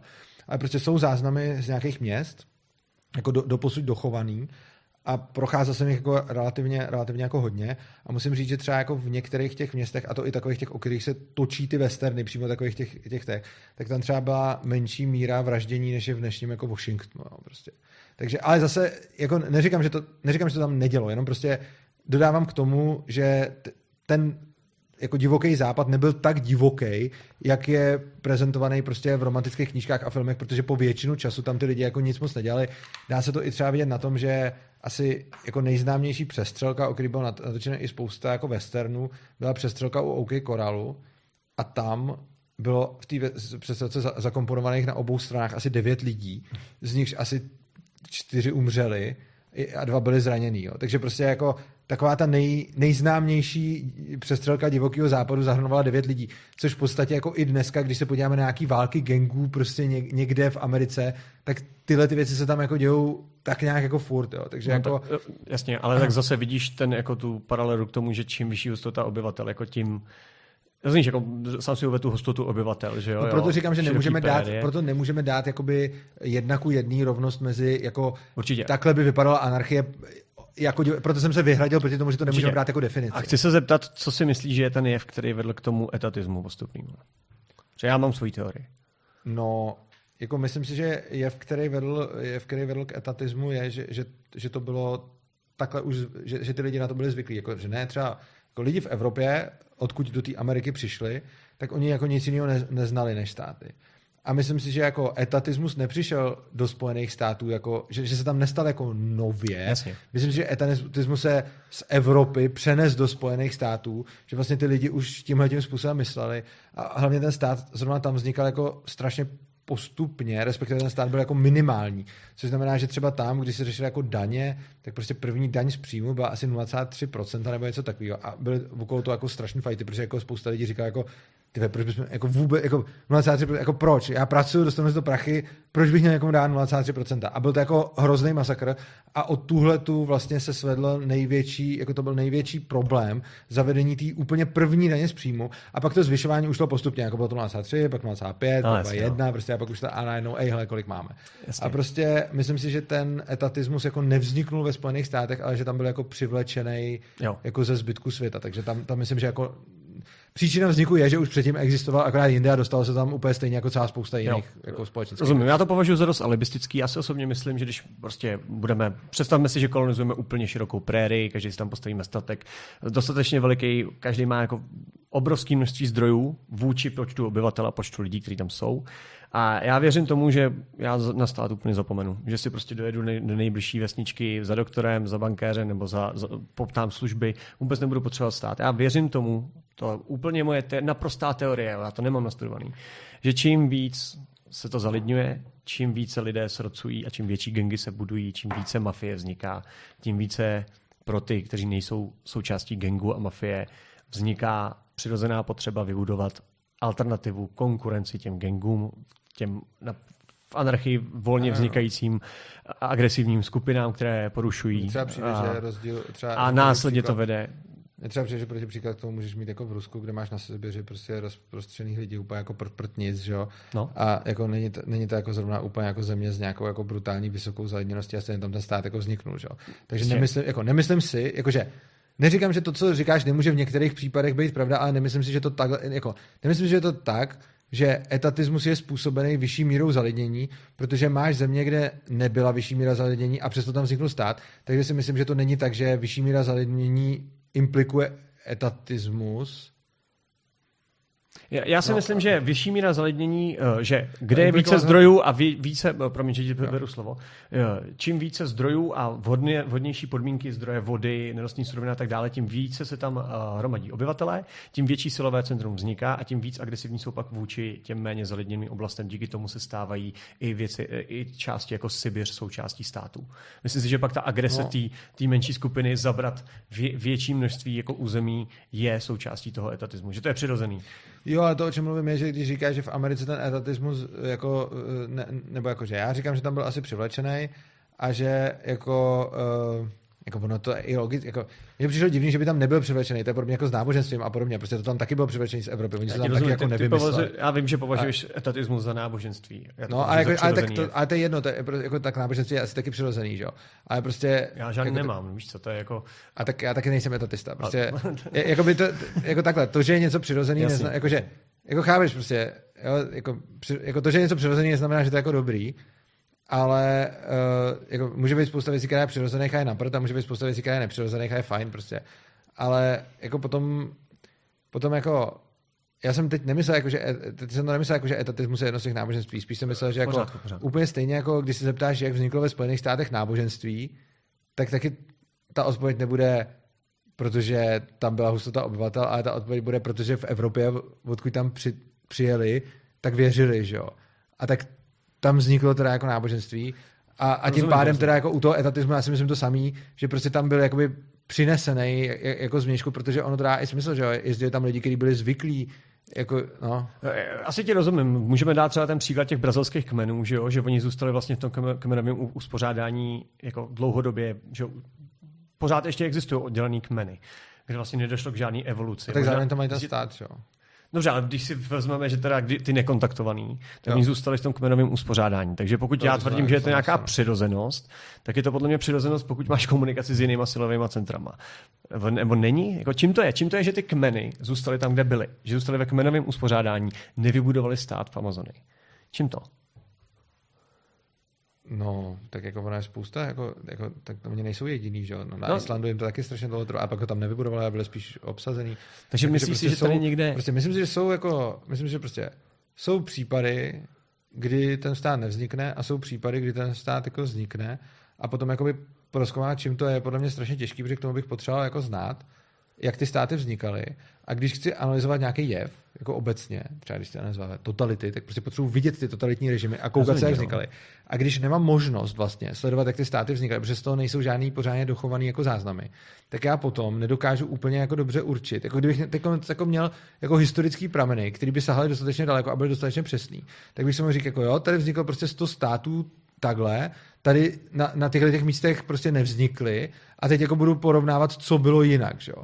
Ale protože já tyhle ty jako údaje nemám, tak zcela popravdě říkám jako nevím, co úplně jako determinuje to, kde ten stát vznikne a kde ten stát nevznikne, respektive nevymyslet určitě celá spousta teorií, jako proč někde vznikne a proč nevznikne, ale třeba jako na tom Islandu ten stát taky úplně jako nevzniknul, i když tam měli jako mocenský centra, ale ty mocenský centra prostě fungovaly trošičku jinak a měli tam trošičku větší jako prvek dobrovolnosti a ten stát potom tam přišel, takže dobili zvenku prostě. Jasně. Ale jako tím pádem si myslím, že rozhodně nebude platit, že mocenský centrum automaticky implikuje stát, protože záleží ještě na typu toho mocenského centra. A je pravda, že určitě to bude nějak jako souviset, ale myslím si, že máme málo informací k tomu, aby jsme dokázali něco si s jistotou říct, protože já jako neříkám, to, co říkáš, není pravda. Jenom říkám, to, co říkáš, může být pravda. Já jsem se chtěl zasnít. Ale to, co říkáš, může být pravda, ale zároveň to taky pravda být nemusí a může to být jinak. A já si nemyslím, že máme dostatečné jako, jak to říct, nemyslím, že máme dostatek informací k tomu, aby jsme tu otázku dokázali jako rozhodnout. Můžeme si na ní udělat jako nějaký názory, ale nemyslím si, že to jde tak dobře rozhodnout. A nevím, jo, prostě. Tak dáme ještě tu poslední otázku. My stejně ty 3 hodiny dáme. My to stejně dáme. To je prostě... Teď v pohodě. Je v slovenštině, takže já si ji pokusím přeložit, kdyby jsem se trošku zasek... Ne, slovensky, prosím.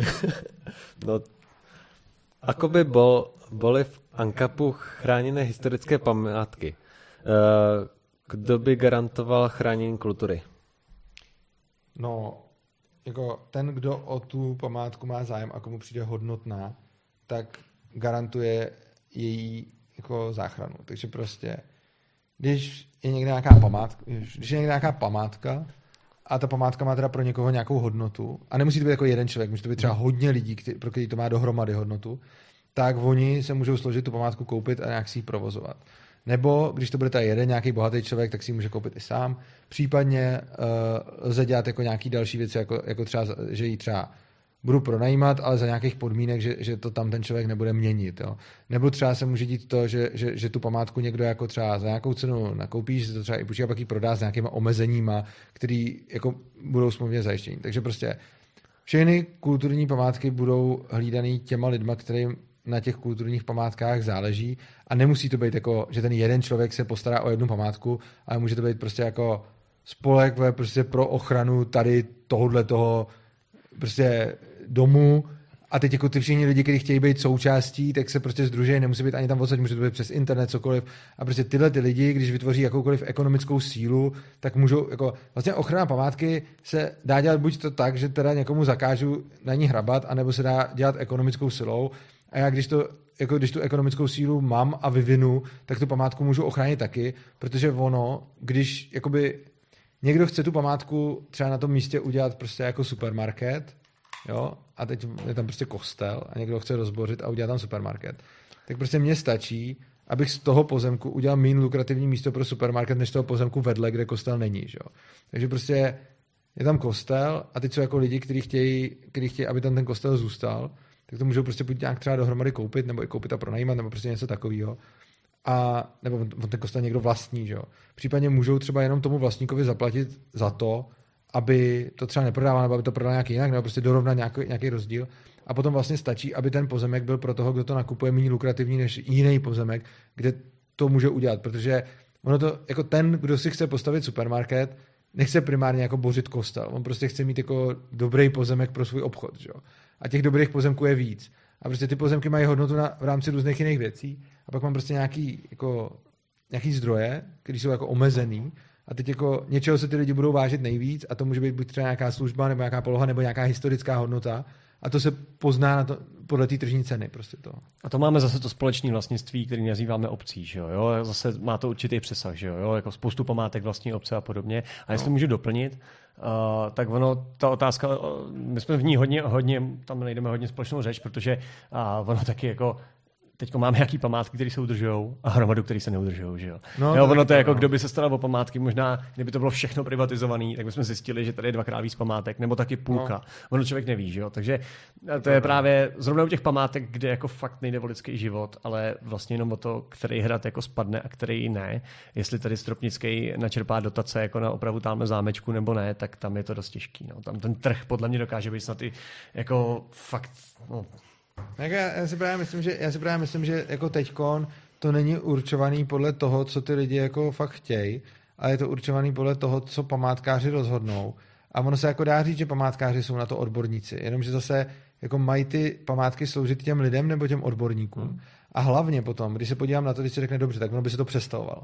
A tak jako běžte někam na nějakou prohlídku nějakého prostě hradu nebo zámku, že? A teď vám tam budou říkat jako no, tohle to se tady postavilo prostě v této době a pak za 100 let tady někdo přestavil tohleto křídlo, pak někdo tohleto tam zbořil a postavil tam zase tohle. A vznikne z toho ta památka, že jo? A ta památka, jako my to teďkon, z našeho pohledu to vypadá prostě, tam stojí hrad a nebo nějaký zámek prostě. A teďkon říkáme, to je ta památka, na kterou nesmíme šáhnout a musí být takhle zakonzervovaný, protože kdybychom tak uděláme tu obrovskou historickou škodu.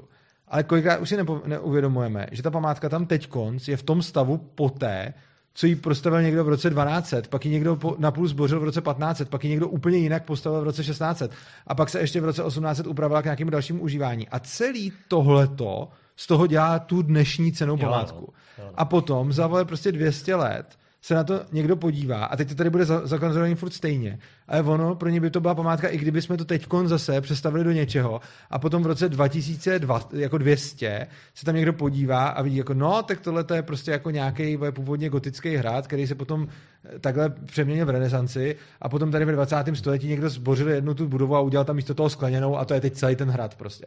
A jako nám to teďkon připadá jako divný, jo, jakože, protože teď už to není to starý, že jo. Ale ono potom už to zase bude to starý, že jo. Takže jako myslím si, že a když to někdo bude chtít zakonzervovat, tak to může samozřejmě zakonzervovat, když to bude stát. Ale myslím si, že vlastně ty památky strašně často vznikaly tak, že to nebylo jako něco, co se tam postavilo a od té doby to tam zůstalo takhle stát jako na furt.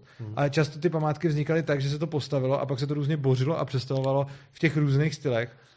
Jsem zrovna dneska byl v jednom kladenském muzeu, kde nám ukazoval nějakou gotickou tvrz, která pak byla představená na nějaký jako renesanční zámek prostě.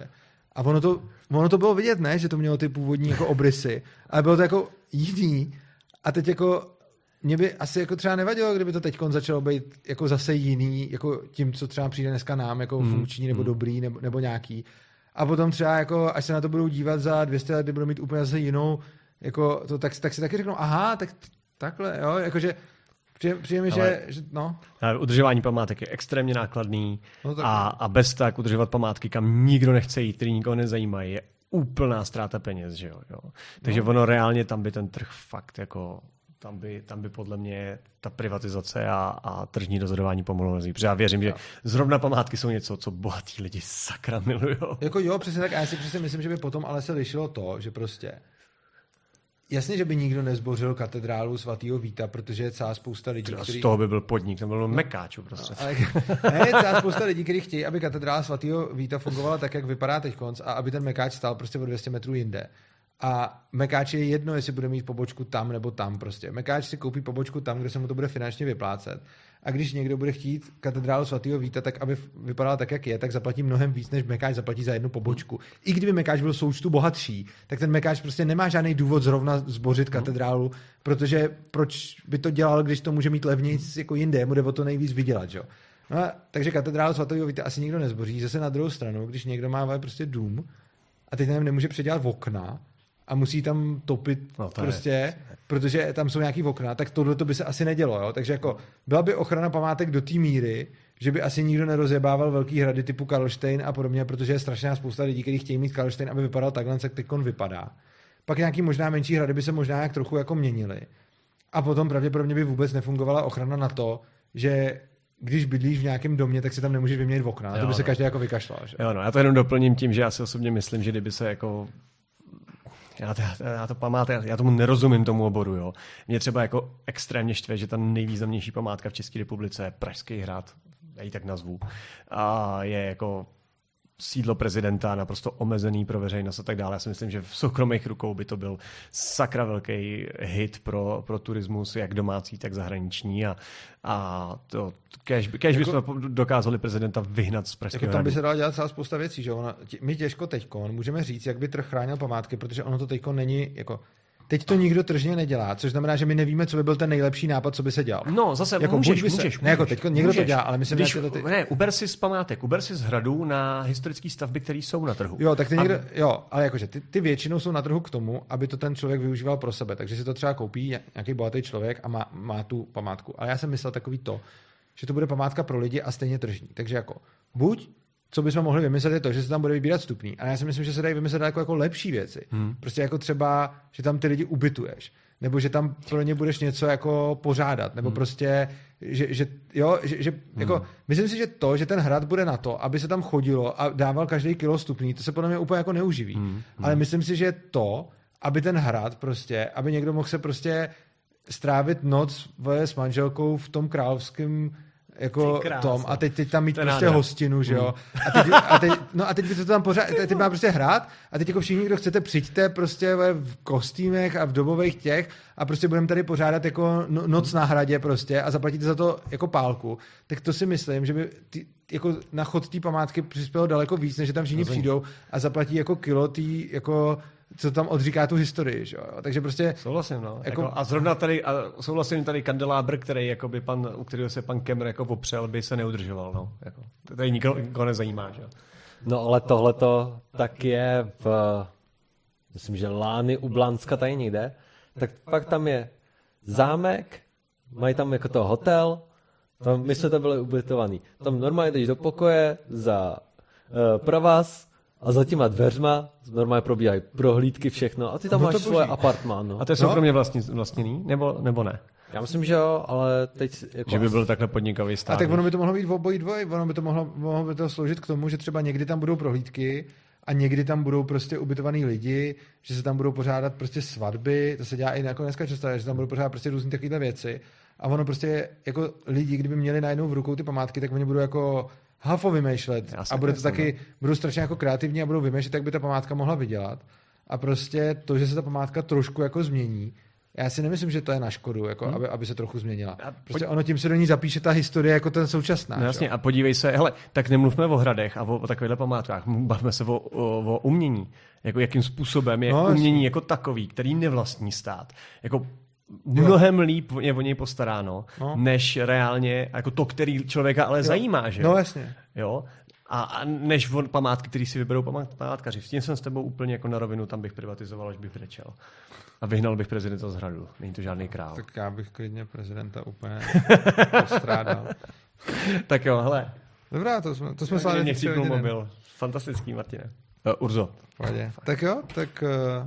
Mějte všichni krásně. Řekni jim, kam za tebou mají ty lidi. Jo, pojďte za mnou na stránky urza.cz, pojďte za mnou na Svobodný přístav, pojďte do kanálu Svobodného přístavu. Kdo to poslouchal a líbilo se mu to, nebo nelíbilo a chce se pohádat, nebo si o tom chce víc dozvědět, tak je na YouTube kanál Svobodného přístavu, se to jmenuje, a tam máte videí o všem tomhle, co jsme mluvili. Na každý v podstatě to téma, tam najdete video.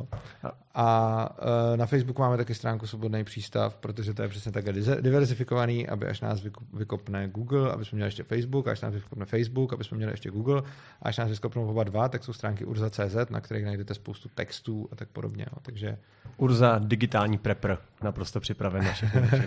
Díky moc za diskuzi, mějte se hezky, díky všem patronům, díky všem členům kanálu YouTube, mějte se, já už jsem vyčerpaný. Tak jo. Čau. Čau.